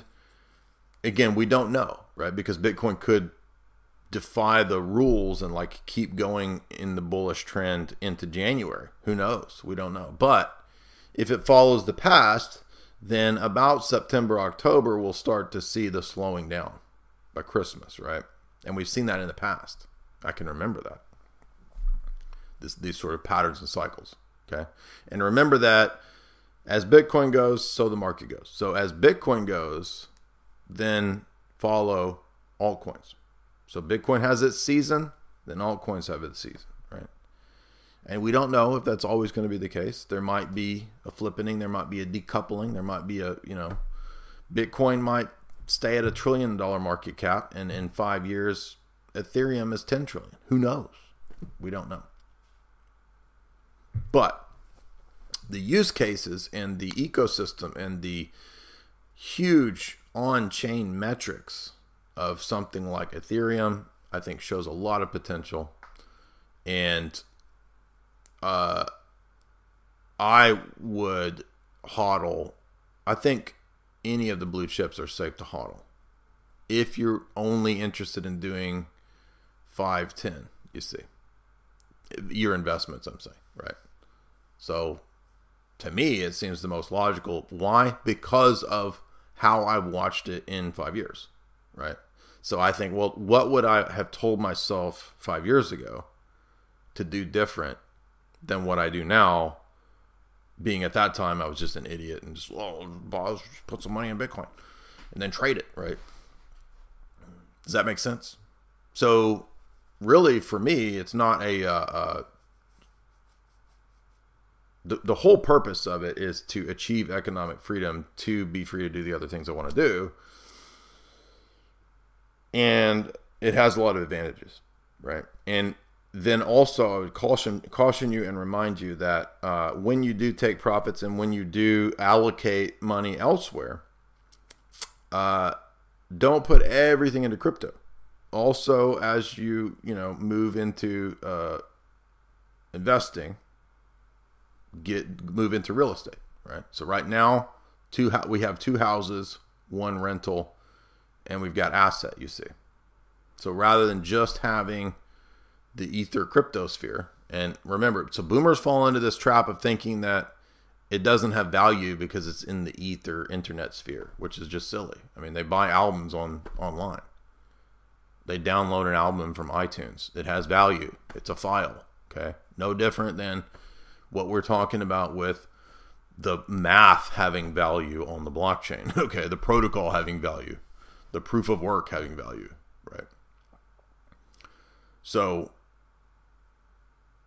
uh, also then yes, moving into some stocks. Now I've not had a lot of luck with stocks, but I've only done and, and stepped into that world in the last year. So it's the realm of crypto that actually that got me at least prepared to see, oh, okay, well, so I can kind of do the same model what I'm doing here in the stock world. Uh, and I would also say, uh, like, I'm not going to, personally, I'm not going to buy stock in a company I disagree with, right? If I think they're an evil company, I'm not buying their stock. In crypto, it's a little, you know, shade, it's a little gray too, because some of these crypto projects, you know, Klaus wants to use these. Klaus wants this one, that one. Uh, you know, I don't really want to have a lot of uh, feet in those kinds of waters if Klaus and, and Gil Bates tries to take them over. So you have to keep that in mind too. Uh, also, I'm not I'm not personally interested in crypto interest. So I would I would take an objection to uh, you know buying into or, or, or the you know the wallets give you these options of like you can lend your crypto out for interest. I'm not I'm not going to do that. Um, staking you can you can do good with staking though uh, to uh, let the network, you know, use your coins uh, and so forth on Ethereum, various Ethereum projects, um, but I'm just not really into interest. So, yeah, see, uh, you, you gotta make different choices, right? So then, yes, there is. If if you're if one of the downsides of the market being accepted in the mainstream was that we would have to accept the regulations, and so there's a the money pouring into crypto comes with the trap, you could say, of regulation and surveillance. So I don't know what you do there. It's just it is what it is. Not much we can do about it. Um, but well, by the way, I wouldn't stake everything, right? So like Ethereum, I took a portion of the Ethereum and it's staked for Ethereum two. So, but I wouldn't put everything on, you know, like an exchange to stake, for example. By the way, the ledger, the wallets now allow you to stake too, but there's downsides to wallet staking as well. So you just have to figure out what uh, option is best for you if you do want to do that. But also, don't have everything in one place is another good idea too. So uh, maybe not everything in one wallet, not everything on one exchange, right? This, these are other good practical uh, uh, things you can do in that regard. But yeah, so there you go. There's the basics. I mean, I agree. I think easy, dude, easy. Uh, I mean, what do you what do you think Ethereum will hit next year? I think we could easy see 10, 10k easy maybe 15. I mean, uh, that would be a long shot, but uh, definitely possible. I mean, with the movement, with the adoption, with the Ethereum leaving exchanges, people hodling, and same with Bitcoin, we're talking about easy rarity here. Now, this is another thing, too, to keep in mind with coins. It doesn't always tell you the price, but I've noticed that the market cap to the circulating supply, a lot of people overlook this and they just look for what's pumping. But if you're thinking long term, something that has a circulating, uh, an inflationary coin with a circulating supply of like 50 billion, or, you know, it's these crazy amounts like Shiba coin with trillions of coins. Okay, that's never going to reach a dollar, dummies. okay, do you know how much money? That would be like the whole world holding Shiba coin, right? Not going to happen. So remember that the rarity of the coin is crucial in terms of it being deflationary and connecting it to the market cap, right? And yes, I'm not telling anybody not to own gold and silver. But tonight's discussion was crypto. So it's not tonight's discussion not about gold. and silver, But again, gold and silver is just a really you know it's it's the prospector's you know cantankerous old man uh, investment, and there's nothing wrong with that, right? Cantankerous prospectors have wisdom, and you can support the show via the super chats there. Uh, IOTA has 72 quintillion coins. yeah, I mean, Ethereum going into a deflationary mode, going Ethereum leaving exchanges, a whole bunch of it getting burnt. I mean, that's those are good signs. I think are really really th- and, and and a lot of people are saying, well, Ethereum is where Bitcoin was right back in I forget when. Well, you know, when when it was 2017, when it was 3,000 or something. So if Bitcoin goes, uh, what 150? Yeah, I mean Ethereum could easily be 10,000, 15,000, right? So if Ethereum is three right now, then you could be looking at uh, what a 5x easy in a year or two. That would that's easy, right? That's not that's not outside the realm of possibility at all. Now it may not happen.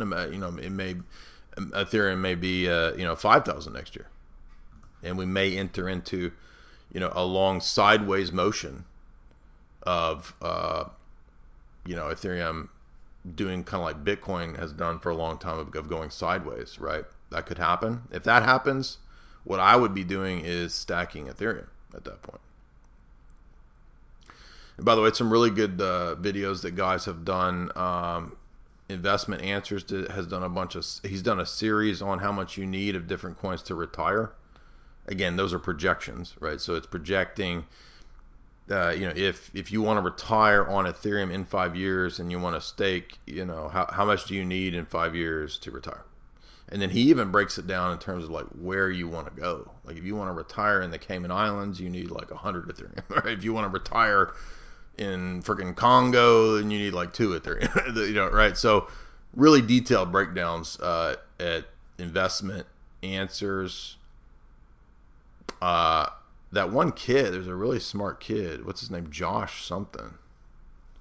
He's like a, he's a big Cardano pushing dude, but he did a whole video breakdown that was really good on retiring on Ethereum or Cardano, I forget what, right? Like how much do you need? Well, right. So if you had ten thousand dollars in Cardano now, and if Cardano went to I don't know what, you know, maybe it could get to fifty, maybe it could get to hundred in five or ten years, maybe. Uh, you know, then could you retire here or there? So there's there's some good videos like that, and those are good to show you that kind of practical stuff, right? But, uh, I mean, I think like if I would go, if you went back in time, because you don't know if McDonald's or Burger King or uh, what's the other one? I hate fast food so much. I don't even know the names of these shitty ass fast food places like Wendy's, right? Wendy. Old Dave Thomas, right? So you didn't know which one would be successful, right? There was Burger King, McDonald's, and uh, uh, Wendy's all fighting. Arby's, which is awful. Ugh, that slimy ass, nasty meat from Arby's. Gross, dude. And what is that horsey sauce?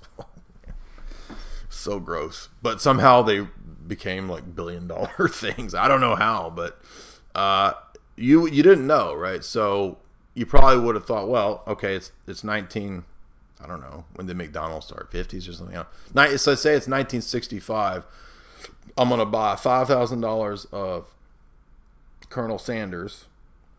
I'm gonna buy five thousand dollars of McDonald's, five thousand dollars of Burger Kings. We was Burger Kings, and five thousand dollars of uh, whatever the Arby's or whatever. Right?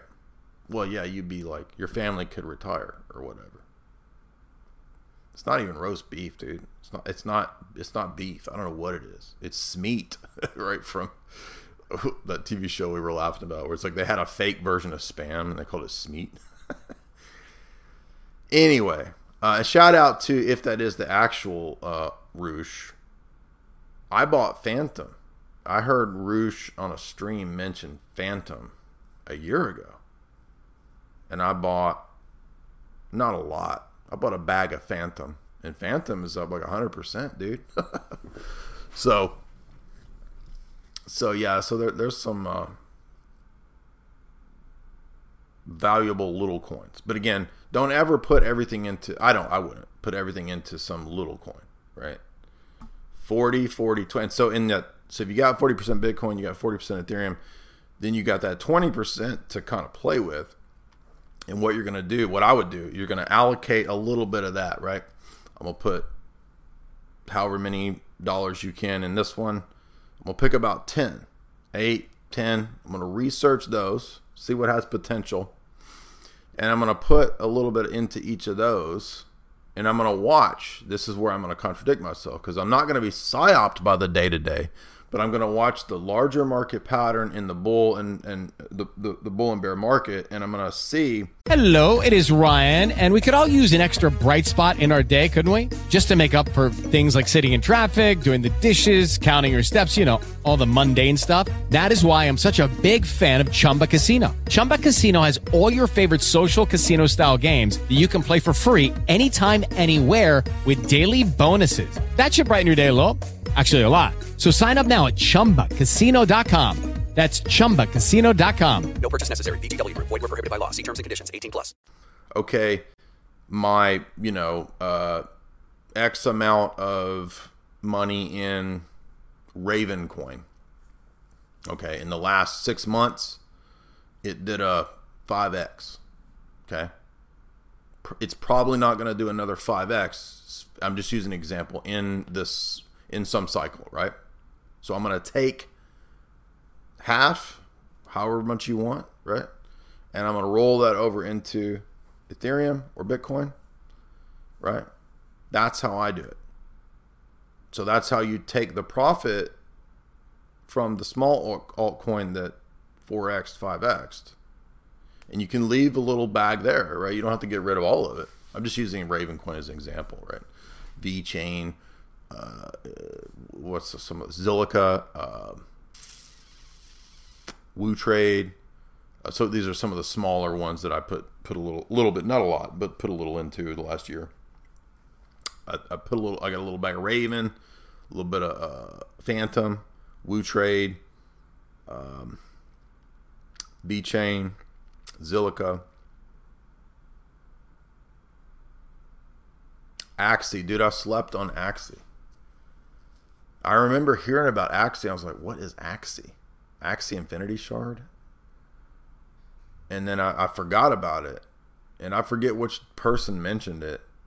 And I wrote it down somewhere and I didn't get it. And you're going to have those mistakes too. But then I did eventually get some Axie too, and that's up a lot. So I don't have a lot, right? But um, yeah, I mean, dude, Axie would have been. Whew, that's crazy, crazy gains right there, dude. And then I think everybody. Uh, oh, Solana, right? I, I, didn't have a big bag, but I did. I did go into uh, a decent bag of Solana um, six months ago, I think. And wow, look at right, look at what Solana did. I mean, this is crazy. So, um, Those are the basics. That's most of what I can think of. But those are my bet like, like my risk coins, right? So you can kind of you can kind of have a tier of risk, right? Bitcoin, Ethereum, least amount of risk, right? Best probably best scenario for gains and least risk Ethereum. Probably in the next year or two. In 10 years, I don't know, but uh, actually, Axie Infinity Shards are for crypto gaming. So yes, and that's why that's the next trend, right? So crypto, right? Then the next trend is DeFi, and we saw right DeFi summer, big, big, big time for DeFi made tons of people millionaires, right? And then we saw the NFT boom. Next boom is crypto gaming. So you can have you do your own research on all that. Um, but we did well with Mana. So when Mana did well, put those into uh, roll those profits over into Bitcoin, Ethereum. Uh, Polygon did well. Um, it's hard to know what's going to happen with right Ethereum two, Polygon, Cardano. So what I would do is McDonald's, Burger King, right? All three. That's your safest bet. Now, over time, right? Uh, it'll be more clear too what's going on there and who's going to kind of pull out ahead, right? Um, lots of people lost shirts with DeFi coins. So, I mean, if you want, if you got crazy betting on a bunch of you know wild DeFi coins, I bet you would have. But uh, again, all I did was just apply my that strategy that I was telling you guys, and like the last uh, what two months of down market, uh, just just stack uh, Uniswap, stack uh, Polkadot, uh, right, and what we're up like 100. percent I mean, it, again, if you if you figure out like what to do when the market's going down, you can still benefit from it, right? If you're thinking long term. So down the down market didn't bother me at all. So so that's my philosophy. That's my overall approach. Uh, and then you guys, you know, tell, let me know what you think. Uh, and then we'll get to some of these super chats. I think I covered main, you know, m- most of the big picture issues. Like I said, for me, it's not, it's not a, it's not a difficult technical thing. I want this to be a means of alleviating financial issues rather than causing them and obsessing over them. So, uh, if you want to support the show, uh, be sure to leave a super chat and we'll answer those. We had a super chat from last time. Josh Anderson sent five bucks. What's up, Josh? Uh, I'm thinking too, if somebody gives me a nice enough super chat, I might, I might reward you with original uh, Knight Rider cards.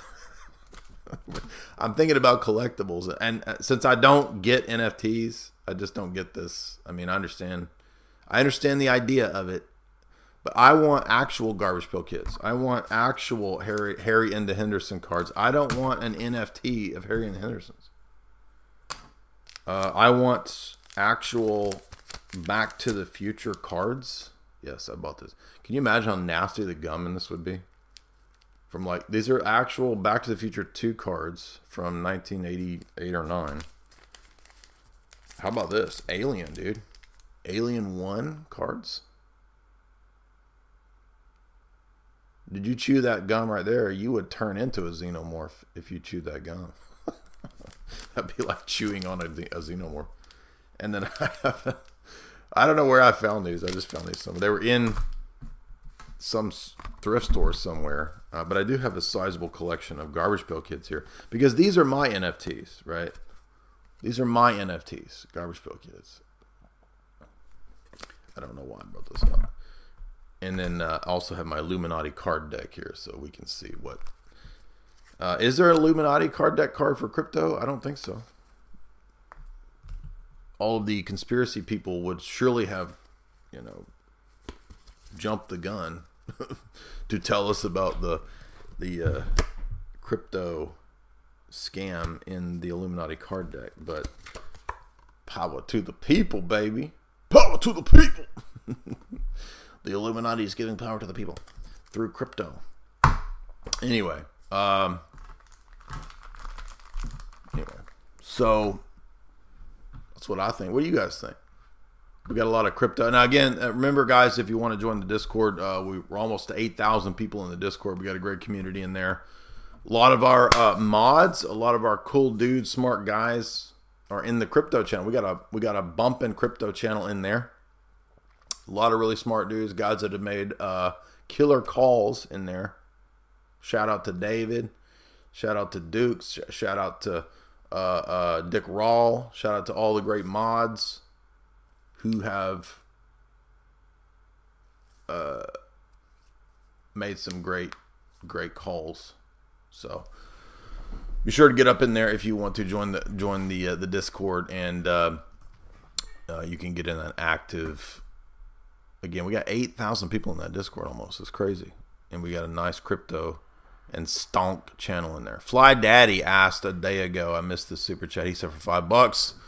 I've read Soul After Death by Father Seraphim Rose. I just saw a video where David Icke recalls an experience. Yeoman, Yeoman David Icke, a medium received a message from a spirit uh, from his past. I'm learning that mediums mostly receive messages from demons. Do you have any thoughts on this? Well, whether the mediums receive all their messages from demons or from human spirits doesn't matter because we're just simply told to not do that. So I can't, I mean, in scripture, there is the example of the witch of Endor who does call up the spirit of Samuel for Saul. So it's not a demon, but it's still forbidden. So we just don't do that. But uh, interesting question. John Connell for 420. Du hade 420. Du, du hade... You're supposed to be the one to read the stories of the bears to go shopping. John Connell for 420. Chain you to the block. the Crypt Keeper. Chain you to the block like the Crypt Keeper, with his chain links taking a bite of your soul. I don't know what that means, but I like it. John Connell for $5. Crypto is a psyop in the movie Minority Report.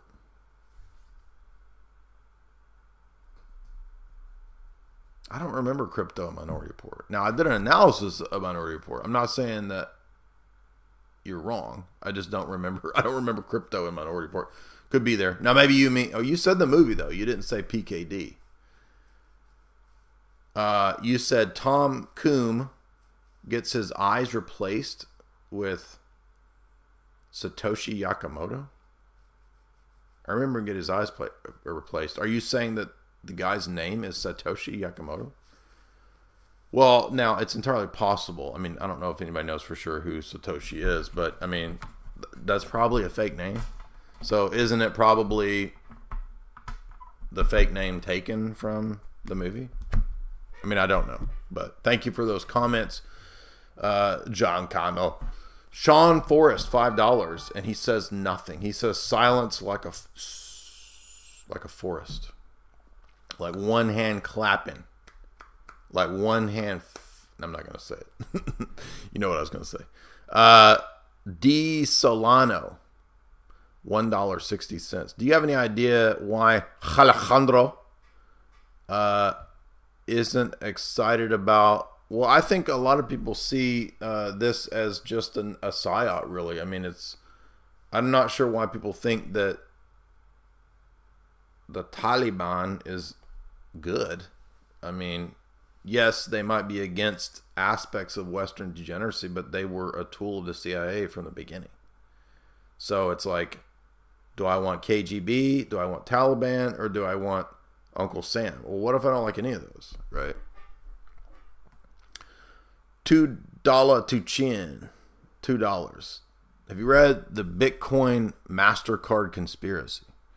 The idea is basically Bitcoin was supposed to compete with Mastercard as a global payment processor, but was subverted by MasterCard. Uh, I have heard of this theory, but I don't know much about it. So I can't speak to that. Um, interesting. Don't know about that. Fly Daddy 101 250. Uh, no, wait a minute. That's the David Icke question. That's David Icke. So did you ask that question twice? Yes. So thank you for doubling that up, Fly Daddy. Fly, Fly Daddy doubled it up, baby. Two dollar two chin says for two dollars. Mastercard can do five thousand transactions a second. Bitcoin can do five. Ethereum can do thirty. Bitcoin SV has scaled to hundred thousand a second. It also lines up with the BTC white paper. So I know that there's a lot of dudes that are really into the Bitcoin SV. Um, I don't know enough about it. I've read different essays and analyses on this theory. Not knocking you guys, I just don't know enough about it. So, is it really Satoshi's vision?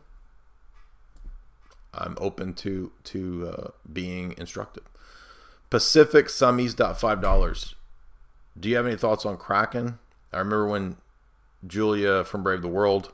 Right, by, by the way, if you guys do want to support our friend who uh, became Russian Orthodox, right? She's she's a big, solid ortho girl now. So shout out to Julia, and she is one of the co-authors of this book. Thank God for Bitcoin. So if you're interested in learning the basics of just Bitcoin, Julia's book with these other people is a good one. So you can see Julia there, and then these other uh, dude bros there. Good book there. Um,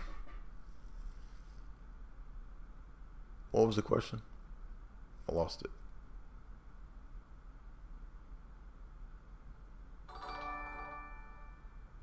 There was a, oh Kraken. She said it was her favorite. Do you agree? Um, I don't really like any of the exchanges. They're kind of annoying, man. I mean, I mean, there's some advantages to an exchange, but Kraken, I mean, Kraken goes down a lot. I mean, I've had situations where I wanted to sell something and Kraken's down. So I don't really, I just, I don't even really care about exchanges, right? I mean,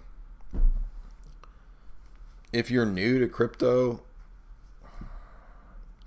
it's really getting to the point where the exchanges aren't really going to matter because you can, it, it depends on where you are in the laws, but you can, if you just wanted to buy Ethereum or Bitcoin and hodl it, you can almost now just do that from your wallet. Buy a Ledger Nano and just buy it there. You don't even have to fool with exchanges. I mean, used to. Do you understand that in 2017, how hard it was to get Bitcoin? It was difficult. Like, you had to. So, I could not convince my bank that this was a thing. I'm not joking. So, it was legal here. And by the way, it's, it's, it's not legal in every place, by the way. But I would. So, my bank was like, that's not a thing. And I'm like, what? Yes. get me on there and let me buy that stuff. And my bank was like, we don't know if it's. I'm like, dude, I'm, it's not my fault that you don't live in this decade. Bitcoin is legal. I had to argue with them in 2017, and that was 2017. Like people in 2017, people were still like, "This isn't a thing. We don't know what this is. It looks like a scam." I'm like, "It's not a scam. Get me on the damn exchange now, right?" And my bank was just being dumb, dude. People are just, you know what it is. I mean, we see it right now, right? The whole world being dumb, dude. So I had to argue with the bank people for like multiple days, trying to convince them that I can be I can be on the exchange to buy Bitcoin. Allow me to do that. And so you guys don't like it's so easy now for people to do this stuff, but it was so difficult back then. So you have it good. Uh, now, how you go about that, you have to do some research and you know put some time into it. It's not that difficult, but look again, it's not too late for Bitcoin. A lot of people are, oh, it's too late. It's too late. No, do you understand what this is going to be worth in five years? Do you understand we're at a unique place? There's no juncture in history like this where within 10 minutes you can sign up and own something that will most likely be very valuable in five or 10 years, in a year. I mean, I made a video telling you guys last year in March that Bitcoin is a good investment. And I was right. I didn't tell you to do it. I can't tell you what to do. You got to do your own research. I'm not a registered financial advisor. But I think it's a wise choice. And by the way, all the haters have been totally wrong. Like I even had people close to me get mad over this stuff. Right? I'm like, dude, it's not worth getting mad over. it's not going away. It's not going to be destroyed, right? That people were saying last year in 2020, you won't even have Bitcoin. It's going away. It's going to be destroyed. The government's going to take it away. So, uh, no, hasn't happened. Thank you. I was right. So two dollar, two chin, two dollars. Bitcoin and Ethereum are deemed securities. Here we go. Dropping them to zero. How is it going to drop it to zero? Bitcoin, I had to pull over to the side of the road. Bitcoin SV scales unlike Ethereum. You did say that.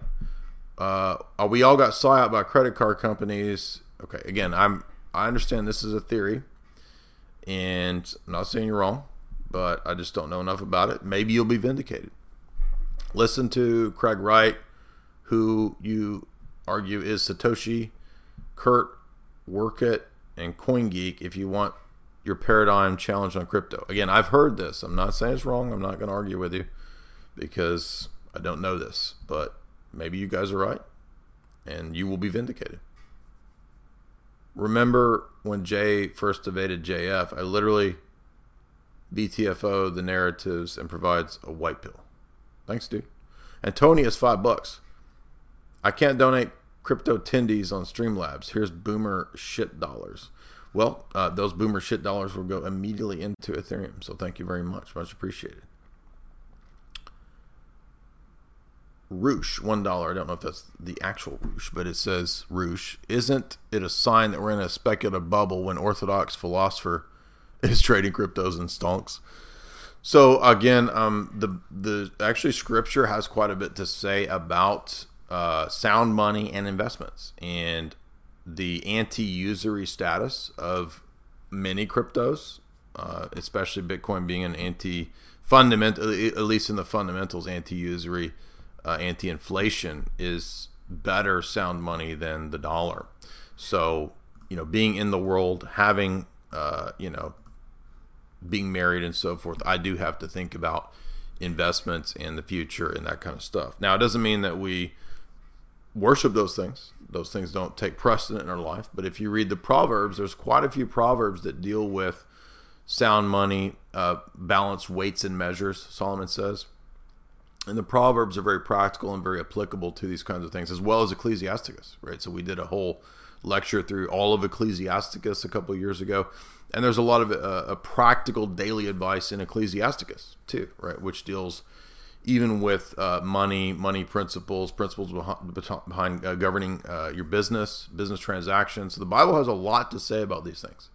And I don't think it's the right attitude for those of us in the world to say, well, I shouldn't do any of those things, right? In fact, some of the uh, parables themselves even say that, you know, Jesus castigates people for not being wise in the ways of this world, even. So we do have to work and be involved in this world, even if we're not obsessed with these things. But thank you for that question. And is it a speculative bubble? Um, I think that if you look at, let's see, BitBoy did a good video I'll put in the chat about the cycles. So it could be a speculative bubble, but there's also, I think, cycles to the crypto space. And he's got a good video here that you can look at on how he sees those cycles and how he uh, has an exit strategy for investment. So, from my vantage point, it's, it's no different than having a savings account, right? Remember in the old days, even when I was a kid, used to get the bank would would uh, give you five percent on a savings account, ten percent, maybe even maybe ten at one point in the seventies. I don't know that doesn't even exist anymore. Like you don't get the bank doesn't reward you for saving money anymore. And that was all part of a psyop to get people into consumerism, get them into debt to where they don't save. And so now we have this advantage with something like crypto, which is better, far better than a than a, a crappy ass bank savings account where the bank's going to take my money and, and lend it out in usury anyway. So again, the advantage here is that I control my finance I don't have to let my money be lent out by the bank in, inter- in interest. I can do way better, most likely, than fiat currency, which is also a big debt scam, than my fiat savings account, which doesn't even that doesn't even exist anymore. Savings account haven't haven't existed for a long time. So I just think there's a lot more uh, potential. It's a lot wiser uh, here than anywhere else.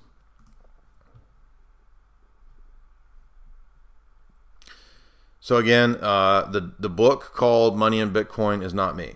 Um, I don't know why. I don't know if they're capitalizing on my name or who that is. Um, Amazon actually had that listed as my book under Esoteric Hollywood. so I, was like, I sent an email. I was like, "This is not my book. I don't know who this is.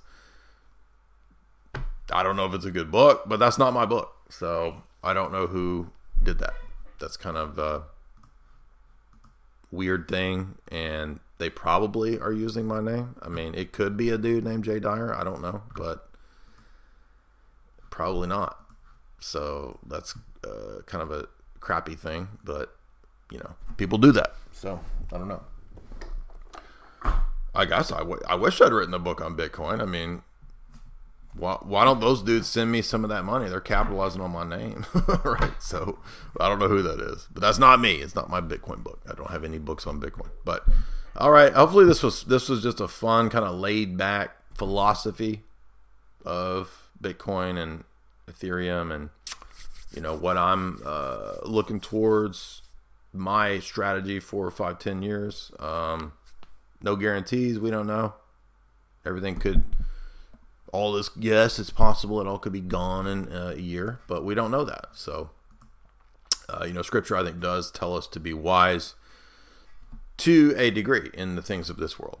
So if you're not in the monastic world then you know we do have to deal with the things of this world. So we have to be just in our dealings of things of this world. I don't see anything wrong with being wise with the money. Uh, even the parables you know make analogies to putting the money and uh, you know making the money have returns. So there you go. Anyway, I hope you benefit from this. Uh, let me know what you guys think about uh, uh, crypto, Bitcoin, or whatever. And remember the long term, right? There was, I think, there was another chart I was going to show you guys. Yeah, this is one of the reasons why I think this is a smart thing. I'm sure you guys have all seen this. This is the stock to flow chart. Uh, not a guarantee, but as you can see, uh, every time, of course, Bitcoin goes through its halving, we see important uh, movements in the charts. We see gains. So if we look back to 2013 and the, the way that stock to flow chart, right, is laid out, Bitcoin does seem to follow it pretty consistently. Not exactly, but pretty consistently. And thus, what we would have is $100,000 Bitcoin by 2022 and back to 2021. I mean, excuse me, back to 2011. Right? So, uh, that would also mean, yes, by 2030, you could see one to ten million dollar Bitcoin, right? So it's uh, good to be familiar with the stock to flow chart. It's good to be familiar with right the pattern of the dips that we do see, the corrections, the crashes that we will see, and there will be more. There's going to be more uh, corrections that are like this 30, 40, maybe even 50% on the path to a million dollars per Bitcoin. I do believe Bitcoin will probably eventually get to a million dollars a piece. Uh, very likely, not not certain, but very likely. And so thus you see, thus you see the potential here, right? That's why people see this as such a powerful investment. How do I get there? We go. Two dollar to chin BTC can go to can't go to hundred thousand dollars because it can only do. Okay, but people were saying that Bitcoin can't go to 50,000, 60,000, and it did. Imagine buying Bitcoin at $200 when it gets to a million. But no, wait a minute. You just said it can't do 100,000. Do you mean 100,000 transactions or $100,000? I'm confused. But people don't have to do a lot of uh, like consistent transacting for it to have value because I don't think in the future people are going to be doing much transacting of Bitcoin because they're really only concerned with storing value. So probably the network effects in terms of vast, right? If Bitcoin's worth a million dollars, nobody's going to be transacting Bitcoin. It's just going to sit there, right? So it could be a store of value.